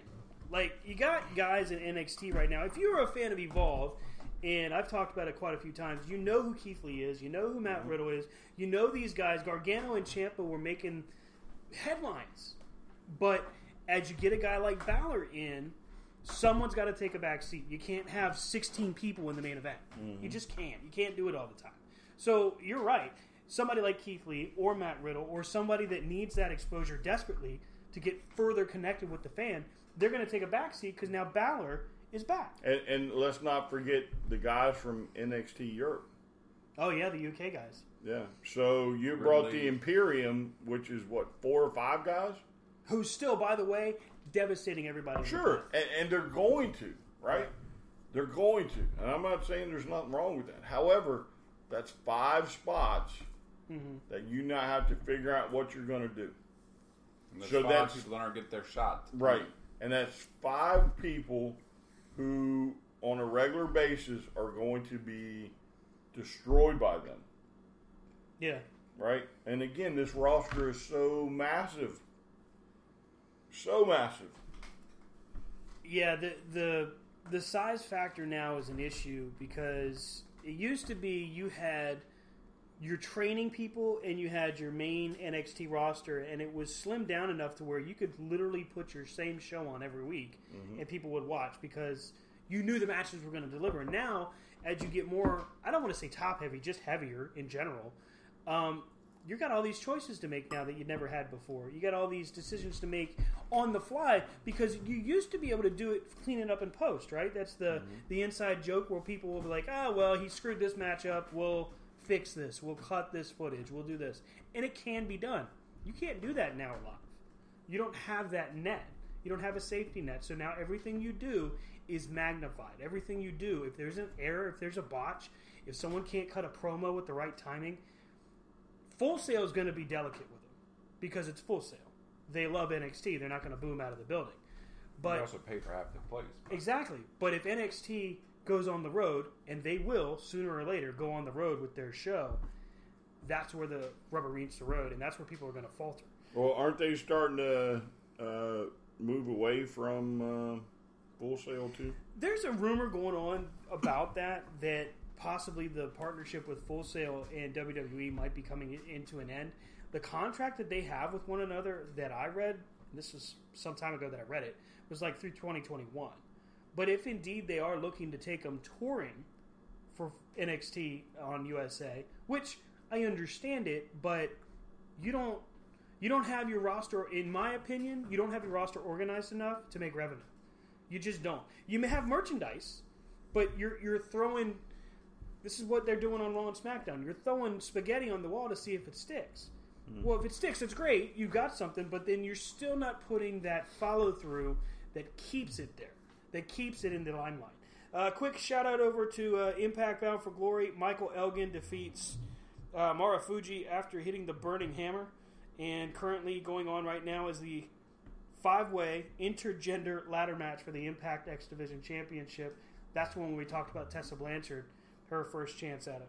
Heading back into NXT though, this past week we saw the return of Tommaso Ciampa, who hey comes back way ahead of his recovery schedule, and he took on Angel Garza. Now, Angel Garza, he's is that Hector Garza? Is that the guy from WCW? Hector Garza is WCW. Yes. anyway, the matchup they had was decent. It was good to see Tommaso Ciampa back, but here's the problem: if you're leading off with NXT now, if again, this goes back to that conversation of counter programming. In in the corner to corner chat, we talked about Fox has to be unhappy with SmackDown's performance because they're dropping in the ratings.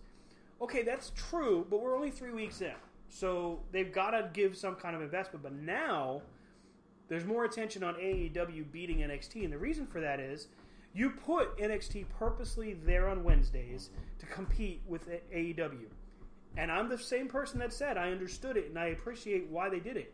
I still do, but if you're going to do it, you have to make that decision of do we put Ciampa and Garza to start the show, or do we put Roderick Strong and Keith Lee in a title match to start the show. Now, every placement, every match that you put, if you don't put it in the right spot, you don't have that potential changing of the channel. Yeah, but I mean, looking at the results, I didn't watch it. Just looking at the results, Mm-hmm. I mean, it looked like they had ten matches. Yeah. You can't tell me if you have ten matches in two hours that that's going to do your show any good. There, I mean, if indeed that's how many matches they had, and by my count, I mean it was close to ten matches, if not more than ten. Really? So that's what you're gonna you're gonna oversaturate, which again is somebody else's, you know, fingers involved. Because if you go back to in the past, NXT did the smart thing because they might only have four matches right. you know, on a telecast. Even on pay per views, they might only have five or six. But now you put in ten, and some of them you could really care less about. Right. You've got a hardcore audience with your NXT fan base. You've got I know you had a hardcore. Because the problem is, if the ratings continue, all right, the only thing that's suffering here is NXT, mm-hmm. and it's your developmentals, mm-hmm. and it's your your future of your business to a point, right? So, at some point, a business person would say, which is not going to happen, would say, "Hey, there's nothing on Thursday. Mm-hmm. There's nothing on Tuesday." Well, yeah, but I think Impact's on Thursday. You don't want to go. You know, where whereas for me, I, I may have even said it. You don't want to go against AEW. You definitely don't want to move to Tuesday because you will get smoked by a program that is televised on Facebook. Oh, you're talking about Power. Yes, So- Power will smoke NXT. That's the thing. Power doesn't have ratings to worry about. Right. Power just goes off viewers, Right. views off YouTube. Right. So as they go and they're live streaming it, like six oh five on Tuesdays, they're streaming it directly through YouTube, and that's where their advantage is. And you're right on that regard because that's an hour of at least a million people watching this. Then you've got replays. Then you've got you know the folks that are streaming it or embedding it into different sites. All of these different places. So yeah, you might get let's be generous. Let's say NXT goes to Tuesday and pulls a million viewers because they probably could. Well, But it's the same. It's the same million that would have watched Dynamite if it was on Tuesday, or I won't say a million for Impact just yet, but I think they could get there. Maybe not now, but here's the thing. While you're right, I mean, putting it on Thursday or on Tuesday, it's going to look better on paper, but like Thursday, if you literally right now, they had to do something. You can't let Dynamite run unopposed because it makes it look like uh, we don't care. and Vince's ego will never let him say, "You won." Well, I think He will business- never move NXT. It made sense to go head to head with Dynamite, but it didn't make sense to put his hands in a product that didn't need to be touched. Yeah, well, yeah, but so again, here here's my thing. I don't agree with you when you say it made sense, right? Because I have been telling anybody and everybody that'll listen that AEW is going to do what it's doing, Mm-hmm. right? Because again, let's go back. Let's rewind this thing, right? We have to rewind this thing all the way to Japan, right? Oh, so many years ago. With the Bullet Club, right? And this is where it all starts. This is where the movement starts. In all the Bullet Club shirts, right? And y'all probably would get sick of hearing me talk about the Bullet Club and the Young Bucks and AJ Styles and Kenny Omega and all these all these people in the Bullet Club doing their thing in Japan. Right? Y'all probably get sick, I'm sure. And then eventually it's like, oh, the Bullet Club shirts are cool. Right? And this is where it didn't matter. It didn't matter if Vince puts his hands in NXT or what. You round up on a juggernaut in AEW because this is a, a movement that has been happening for years. And it's going to continue for some time. Now, I understand the ratings drop, but again, you have Major League Baseball to contend with. Mm-hmm. You have all types of other things. You have even some matches. You know, okay, well, I'm, I'm not going to watch AEW because they put Marko Stunt in there. Right. Some people are just like that, right? They're going to wait for, say, Moxley and Pac this week. But you're right where he shouldn't have dabbled in it, Vince. But I don't think it matters one way or the other as far as AEW is concerned because they were going to do what they do because it's re- refreshing to the pro wrestling fan. I mean, If that makes sense. Vince McMahon is working out of the same playbook Yes. that WCW did. Mm-hmm. If you look at it from the very beginning, they're doing the same crap. AEW and Cody and the crew are doing the same thing that WWE did to WCW back in the day when they showed up to the building. But instead of saying, come in, Right. he did the same thing WCW did and said, "Don't no, don't let him in." What that did, what what what that did, that's good English right there. what that did What that did, is what happened with all of a sudden Cody and company are over, over huge, and what has happened every step of the way, Vince has done the the the, the Eric Bischoff playbook with the missteps of things like oh oh we're gonna do this. Well, you know what? That's the same thing that happened right before they went under. The only difference is Vince McMahon has a lot more bang and he has more library or whatever, but he's making the same mistakes. Yeah, and and I see when you said under, Stan's a little neck twinged, right? He kind of went a little sideways with the head, right? I've I've said this before. If you get rid of the Fox deal and that deal overseas, and you take away that eighty billion dollars or whatever it is, mm-hmm. hmm. Oh, they would have never gone. They would have never gone head to head with AEW without Well, that yeah, money. right. Yeah. But what I'm saying is, it then starts to become more of a reality that WWE can fall. And again, if, if NXT drops to a certain level, NXT may very well cease as a show mm-hmm. because now you're going to you want to take them traveling.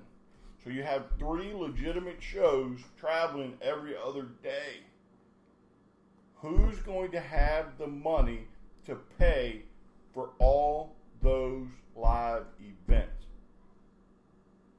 You know AEW is going to sell out. So you better keep NXT on the other side of the country. Well, and let's see if you look at what AEW is doing. AEW is going to smaller venues mm-hmm. in cities that don't usually get a show Right. Because WWE stays in the same circuit. We've seen it for years. Hey, they go down in, in Virginia. I mean, Virginia, their shows are going to be their live events go to Roanoke and Norfolk, Charlottesville Charlottesville. used to be Richmond. Right. yeah.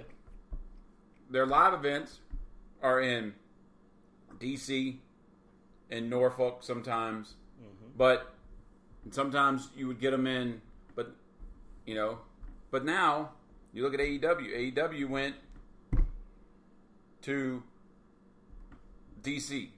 I guarantee you they're going to do a show at the Patriot Center, which is not the Patriot Center anymore, but Eagle you know, One Arena. Right. But they're going to older venues, smaller venues, because you know what? They're just going where they want to go. Hmm. I mean, they're going to West Virginia, for Pete's sake. You When know? was the last time WWE was in West Virginia? You know what I mean? Charleston, I think, maybe. But uh, but I think they're going to Huntington or whatever. But they're going to thing. The, the lure for NXT has always been they don't travel. So when they did travel, it's like, oh, hey, NXT's coming to Richmond. We got to go, right? But if you've got the SmackDown Live going this way, Raw Live going this way, NXT Live going this way, I mean, that's just, And, and, and it's all the same thing. and again, how many tickets, live events, do they honestly think are going to be bought Not all of us are the dude with the green shirt and the tan hat on TV. that Well, are going to go? Right. Yeah, that's just it. Like, there's not. Okay, in the 80s, when it was all house shows and they had three different shows flowing at the same time, you didn't see it on TV. So there was a good possibility you could sell tickets to each venue. Yeah, But and- now but it's all though, it available and would've it's all been- been seen. 15, 20 bucks a pop. You Very could true, get yeah. front row for 20 bucks. Yep, yep. You know? Now, the, what is it, 100, 150 bucks Uh, at a house yeah. show? Uh, yeah, But if you how- and if you wanted like the cool experience, it's still four hundred fifty bucks, Yep. five hundred bucks. Yep. But as a kid growing up on wrestling, as a kid growing up on WWE, NWA, AWA, World Class, all of it, like I just loved all of it. And then you get. You know, do I think as a fan I can't believe I'm reading this. WWE will go out of business? I think they will change the business model because they could stay in business on the network alone. Well, that money's going to run out eventually. Yeah, but I would be shocked. I would be really shocked if they maintained three live traveling shows Oh, that won't happen. by the Well- end of two years. Oh, there's Because a they've lot of already in can- that. they've already I think you're- canceled you're SmackDown shows. that. Yeah, SmackDown house shows are getting cut right now. 205 Live just got dropped. Well, here's the thing: they still they haven't officially announced 205 being shut down, but I mean we just went through it. No, I all think of they did. 205's I oh think they said- gone. Well, they said there was going to be a 205 was going to be rolled over in the NXT. Well, that was what I thought too. But if you look at the the draft, you got a Yeah, but again, you know, the- a fourth They year, a took, fourth they took the ones that were already destined to go. Right. Right. They already took them. the original plans for the draft said that all shows Mm-hmm. were going to be involved in the draft. right. Then they said no, NXT is out of it. Right. That's why nobody left NXT, but people went to it. Mm-hmm. Right. That's why Adam Cole just sat there like, Right. That's Ah. again. That's a mistake because they were like, well, we can't touch NXT. Mm-hmm. It's against AEW. Well, no, you could have because you could have very well shaken up that roster, got rid of some of the dead weight, and moved it over to Raw or SmackDown, where it could have done something and trimmed it up some. But no, let's just dump Finn Balor into it, and I'm sure there will be others. Uh, there, the 205 roster will end up there. you know? Yeah. So because there was 205 that weren't getting anything anyway. Yeah. So now you're just not going to get anything, but you I don't mean- have to travel. Where, where's Gallagher going? Where's Sorry, I didn't mean to cut you off. no, you're fine. You're fine. I'm still kind of Excuse the touch of the leg. Sorry. still kind of digesting what I just read here. So, okay, we, we talk about rumors all the time, you know, crazy stuff that happens. And in the world of professional wrestling, it doesn't get much crazier than what I'm about to read to you. and the headline reads Impact Wrestling makes an offer to the Young Bucks. That's right, Impact Wrestling. And this was posted today. Offer made by Impact executive Scott D'Amore for Matt Nick Jackson to return to TNA's revival show taking place during WrestleMania weekend. The idea that was pitched is for the Young Bucks to take on Alex Shelley and Chris Sabin, better known as the Motor City Machine Guns. Um, okay, so let's just spitball this for a second. AEW and Impact put any any type of partnership together. That's huge. yeah, but it, it's not technically a partnership. Well, it's a rumor right now. This is all But, yeah, but, but but again though, or because um, Kenny Omega just won the AAA, yeah, the Mega Championship. I Yeah. think is what it's called. Yeah, yeah. so the question is: Are they exclusive to AEW? Are their contracts geared that way? Because if they are, that would mean that uh, AEW has a partnership with AAA, official partnership. Mm-hmm. Right. right? I understand the tag team titles that were defended prior to the first Dynamite, right? But now, because yeah, they're not carrying the tag titles no more. Right. So, uh, who won the tag titles that night? Didn't Pentagon and Fenix? Yeah, so they won All him back from the Bucks. So I, don't, which- I don't know who holds them now. Right, which means that when they went back to AAA, somebody beat them. Right. or they're no longer carrying them, which would mean if they're still the tag champs, they're not exclusive to AEW. They can go wrestle AAA, Mm-hmm. and it would be the same thing with the Bucks. If they're not technically exclusive to AEW, why can't they go to Impact for a night? For Oh, there's a nothing that says they because it's again, it's not Impact, it's TNA.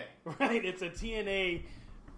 The way it words in the in the rumor Is is a Jeff Jarrett thing? no. This No. is Scott D'Amore from the offices in at And TNA, there- but there I think is- that's that's pretty smart. there's already a, a- you can f- um, I'm trying to remember whose it was.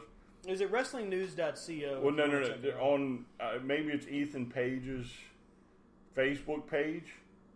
They've already thrown out of uh, like a match listing, the workup for uh, uh, one of the matches with Ethan Page and a manager versus. Oh, I can't remember who it is, but anyway, so Ethan Page looks kind of like. Uh, um, uh, Pat Patterson almost back in the day with the way his hair is, and then the other guy looks like the Junkyard Dog, and they're calling it a flashback. Um, so this is not. I mean, they're gonna try something different. Why not? I think it's I think it's brilliant. And I think if you could strike up any kind of a working relationship with them, that only serves to help both. Um, but it's interesting to me because, first off, the Bucks aren't aren't shy about how their what their opinions are of their TNA run. They've been very open about how they hated how Generation Me was handled. But at the same time, they're they've never been like the burning bridge type with that. They've always kept it okay. We're gonna talk about it to a certain extent, but they always kind of pull back. It would be cool to see that. That's like a it's a wrestling cool thing. Like it's not a AEW and A Impact and, and, and all of that. It's just a, it would be cool to see this take place. And it's interesting because in the midst of all of this, you know, NXT, AEW, and everything mixed, you know, going against each other, if you're not careful, you could see just some of the strangest working relationships start coming together because it really does have a feel of almost like the the territories kind of slowly popping back up and becoming, you know, real a real thing again. What if there's anybody that could probably pull off a classic supercard, and by supercard I mean two or three promotions Yeah, coming together for one pay per view, right? It would be AEW, and God knows who else, right? Of course, it wouldn't be New Japan because uh, you know whatever's The going on. AEW. bad blood there, but You do AEW, Ring of Honor, and Impact. I uh, don't well, think not they have a you probably wouldn't get. Ring of Honor anymore. Yeah, you wouldn't get Ring of Honor because Ring of Honor is tied into New Japan. And Ring of Honor's got some kind of problem going on. Yeah. Um, but Impact. I mean, think about it. That's Impact, NWA, AEW. Oh, So you got the two hottest cards or federations, and then you bring in Impact, who Could is help. just steadily putting on great shows but not getting the credit for it, right. all in one show. A two day event. Who's not going to watch? I mean, reminds me when you talk about Impact in, and NWA. It reminds me of the Jim Cornette's comment about somebody asked him, "What's the difference?" Pulling into that sound stage, seeing the set and everything, as retro as it was, what was the biggest? And he said that the, the set, the new set, is three times the size as the old set, and there's actual live people in it. and he said the old days, it would be like a row of people that worked in the office and backstage and catering, and then the rest were painted on. Was Eric Bischoff in catering? Like like the rest Oh, of the sorry, walls wrong guy. up were just painted people. Like it was just it wasn't real. Uh, quick shout over to Im- Impact for Bound for Glory. New Impact X Division Champion Ace Austin cost Tessa Blanchard the victory by smashing her with a baton. Boo, Orange. Yeah, it's a mistake. I'd have use that moment, man. Use that moment for a, a, a talent, a superstar like Tessa Blanchard. Do it, man.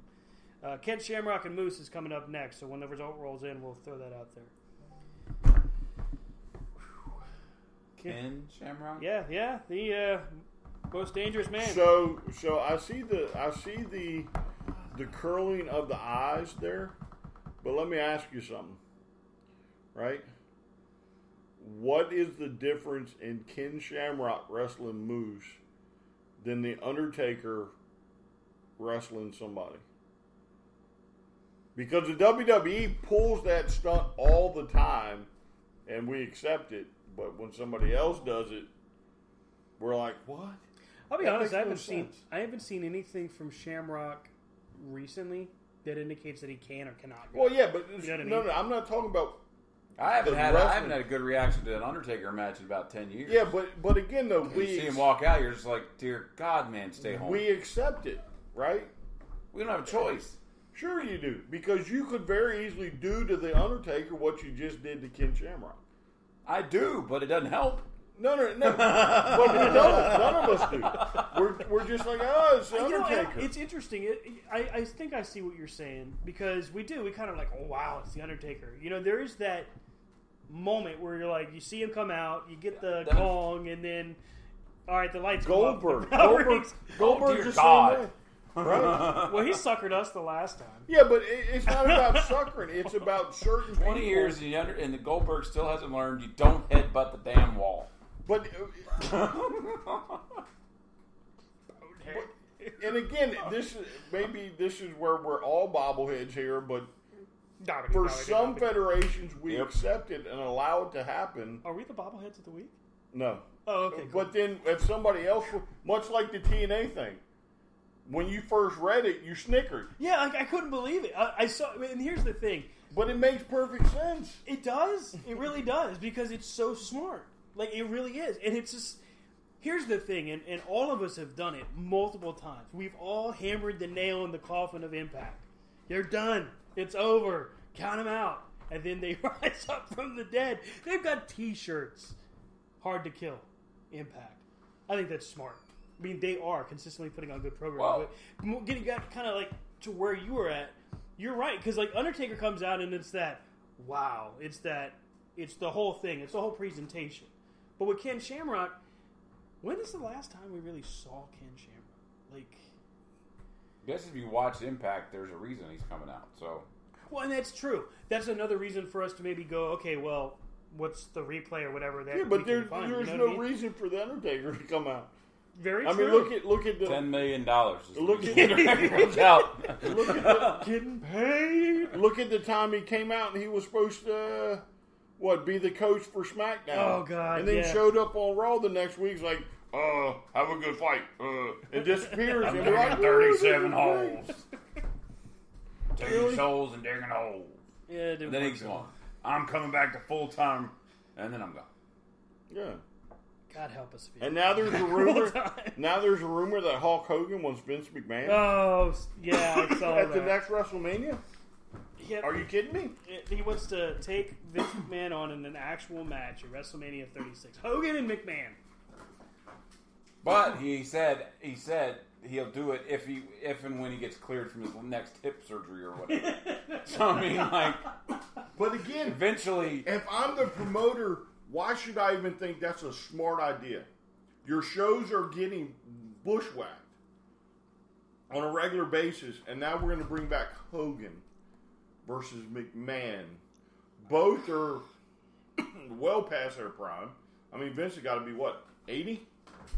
70? I think, honestly, I think no one's had the courage just to tell Hulk, you know, hey, stop. well, I think what Hulk's doing Just- is Hulk, just- Hulk is putting his wa- toe in the water now. Yeah, trying to. Now that they're starting to use him, now he's going to be like, oh well, hey. But in reality, hopefully, we'll never see it. But then we've seen weirder things because, oh yeah, Goldberg was the Universal Champion. And could you not see them do some gauntlet thing where I'm surprised on the Legends thing, Hogan didn't end up as a 24 7 champion? oh, God. Because You know something, brother? I mean, the only thing I've learned in the 24 7 division is the roll up is the move of doom.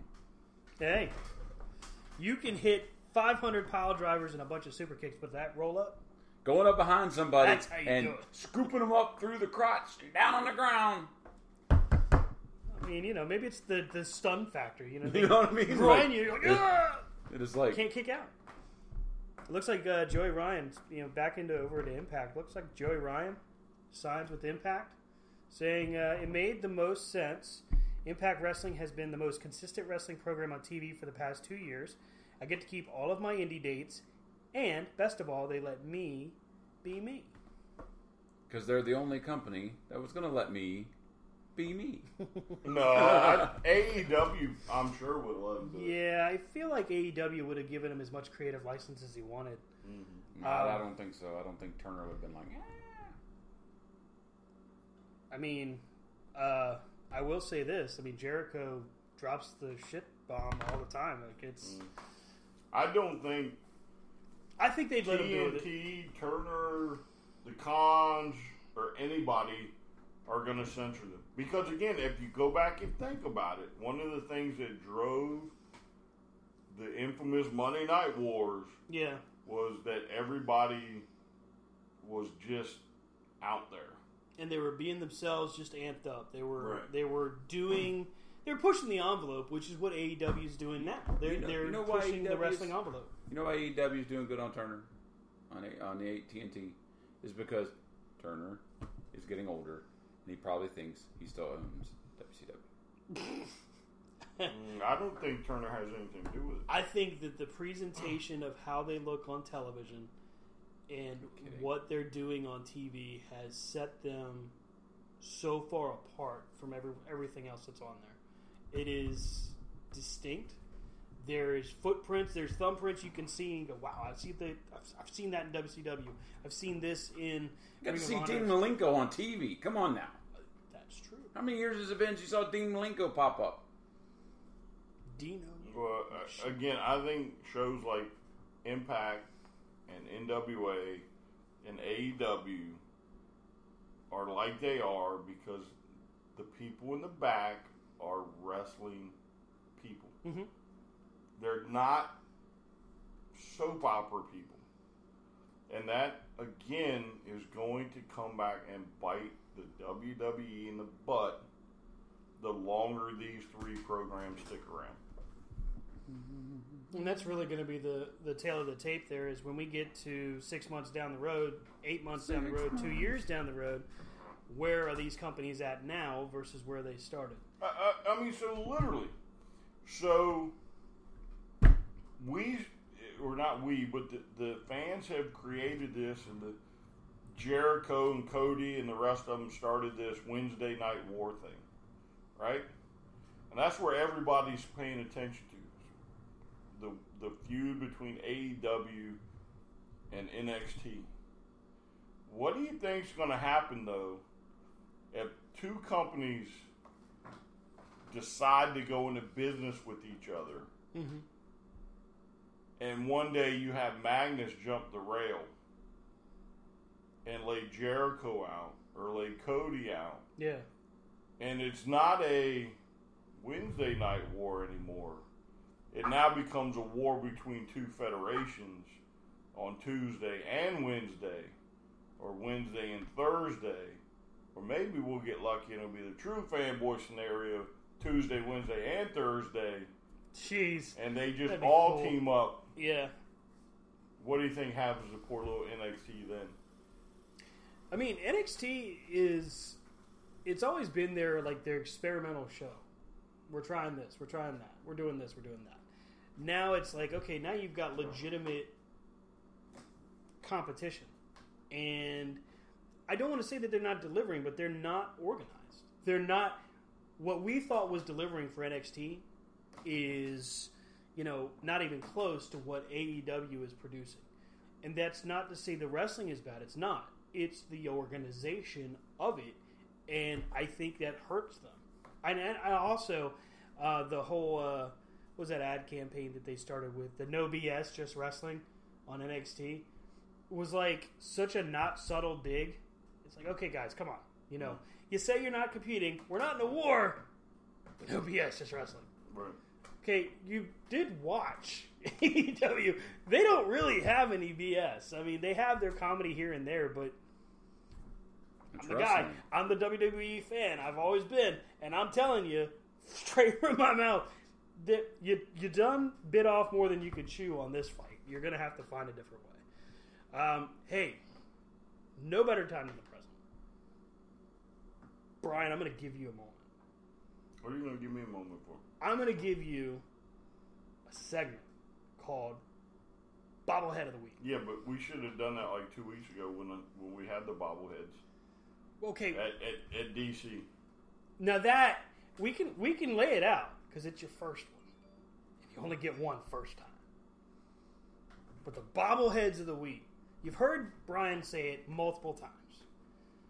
There's WWE bobbleheads, and they're out there. I think I'm. A, I think I should just get a blank bobblehead, and then just get the WWE logo on its face. Are you going to put its nameplate on it at least? Uh, what bobblehead? Buy them in bulk, then you can mail them to people.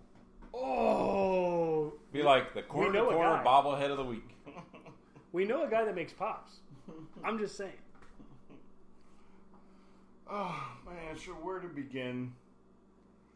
Or you can make it get like a cup, put a little string, put a little spring on it, like go to the craft store. And you can put Brian's face on it. Bobblehead of the week. Corner of the corner bobble. Brian, would- that would Brian's bobblehead of the week. That would make me Brian the the bobblehead. bobblehead. Yeah, But they're winning your award because they're the bobblehead. Yeah, but uh, I'm not putting my face on the bobblehead. I try not to be the bobblehead. uh, so let's see. Let's let's let's try and. Uh, all right, so let's just go back to DC because this Okay. will be the easiest one. Might as well. So, what was interesting about AEW, unlike the WWE, is I only saw a handful of shirts, not Bullet Club or AEW, right? So I saw one Shield shirt for the last time they were together, and I was like, yeah, this crowd gets it. And then here comes the one guy, all decked out like John Cena, from the jorts to the lime green shirt to the hat to the wristbands, right on that line. It was a little weird seeing a John Cena guy. Well, I, I think, if, and I don't know if he bought a ticket to the show or if he just decided, well, let me just get dressed up and walk down through the crowd. But please, bobbleheads, learn about the show you're watching and watch it as pro wrestling and enjoy it. Because that's what it started as, was pro wrestling and not sports entertainment. Sports entertainment is about to become a thing of the past because even SmackDown has started to be called combat sport. If I remember right. You're right. Fox is calling it combat. Combat sports. Yep. So then technically only Raw is sports entertainment now. So learn about AEW and Impact, NWA, and watch it for pro wrestling at its finest. And please, there is a better solution than to just be awestruck by some dead chick in a coffin. Katie Vick has had an impact on you. Yeah, because that's probably about the time I started going, you know what? This is dumb. There you have it. Brian's bobblehead of the week. And I didn't expect this, so I, you know, we talked about doing this, but Stan just kind of stuck me with it. Take that. Beware. Don't be. So I should at least get a stickers made up. Oh. So if I see one, I'd be like, "Here, here's your sticker." And a little bobblehead. They would probably they, they'd probably take it from you. Gee, thanks, Mister. Appreciate Oh it. no, oh no. They'd be like, "Look what I got! I got a sticker!" And then they'd go home and they'd go, "Hey, wait, what the hell? I'm not a. It's a bobblehead." Yeah. And, and so we should clarify too. Uh, the difference between a bobblehead and a fan is a fan pays attention to more than the WWE and doesn't just get caught up in the WWE's bullcrap. And they don't defend them on a regular basis, even if there's a dead woman in a coffin. Hey, screw the brains out. But the bobbleheads will be like, that's the greatest segment ever. I don't know anybody that ever called that a great segment. Uh, there's plenty of bobbleheads that were probably like, I- I that is would've never- Kane's finest moment. How dare you? How did he get elected mayor after doing that? I mean, he burned down his dad's house. he, he set fire to Jim Ross. the guy running against him is just like, Here's a guy that sets fire to people and he's winning the election. he makes a living running around in his underwear. I can only imagine the debates there. Does he have the pyro when he comes into like the state of the state? Joe, that would be cool. Ladies and gentlemen, the mayor of Knoxville, Tennessee. Yeah, only if he chokeslams people through this through his table in his office.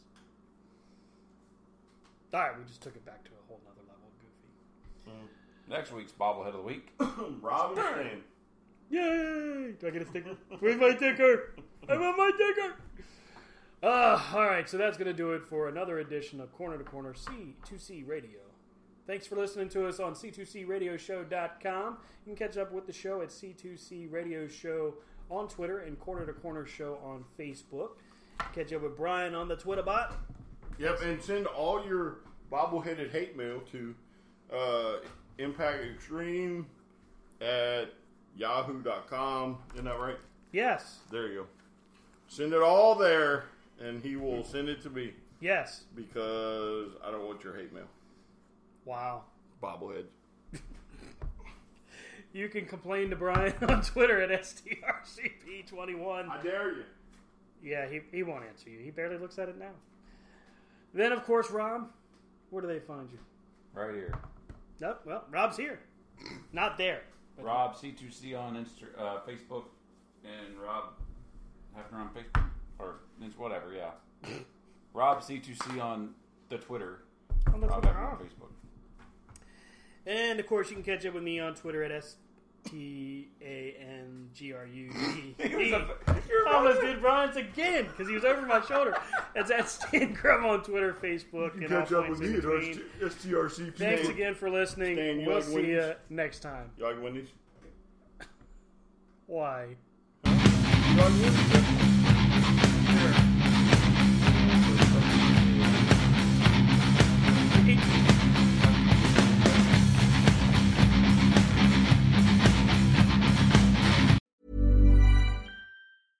Mom deserves the best, and there's no better place to shop for Mother's Day than Whole Foods Market. They're your destination for unbeatable savings, from premium gifts to show-stopping flowers and irresistible desserts. Start by saving 33% with Prime on all body care and candles. Then get a 15-stem bunch of tulips for just $9.99 each with Prime. Round out Mom's menu with festive rosé, irresistible berry chantilly cake, and more special treats. Come celebrate Mother's Day at Whole Foods Market.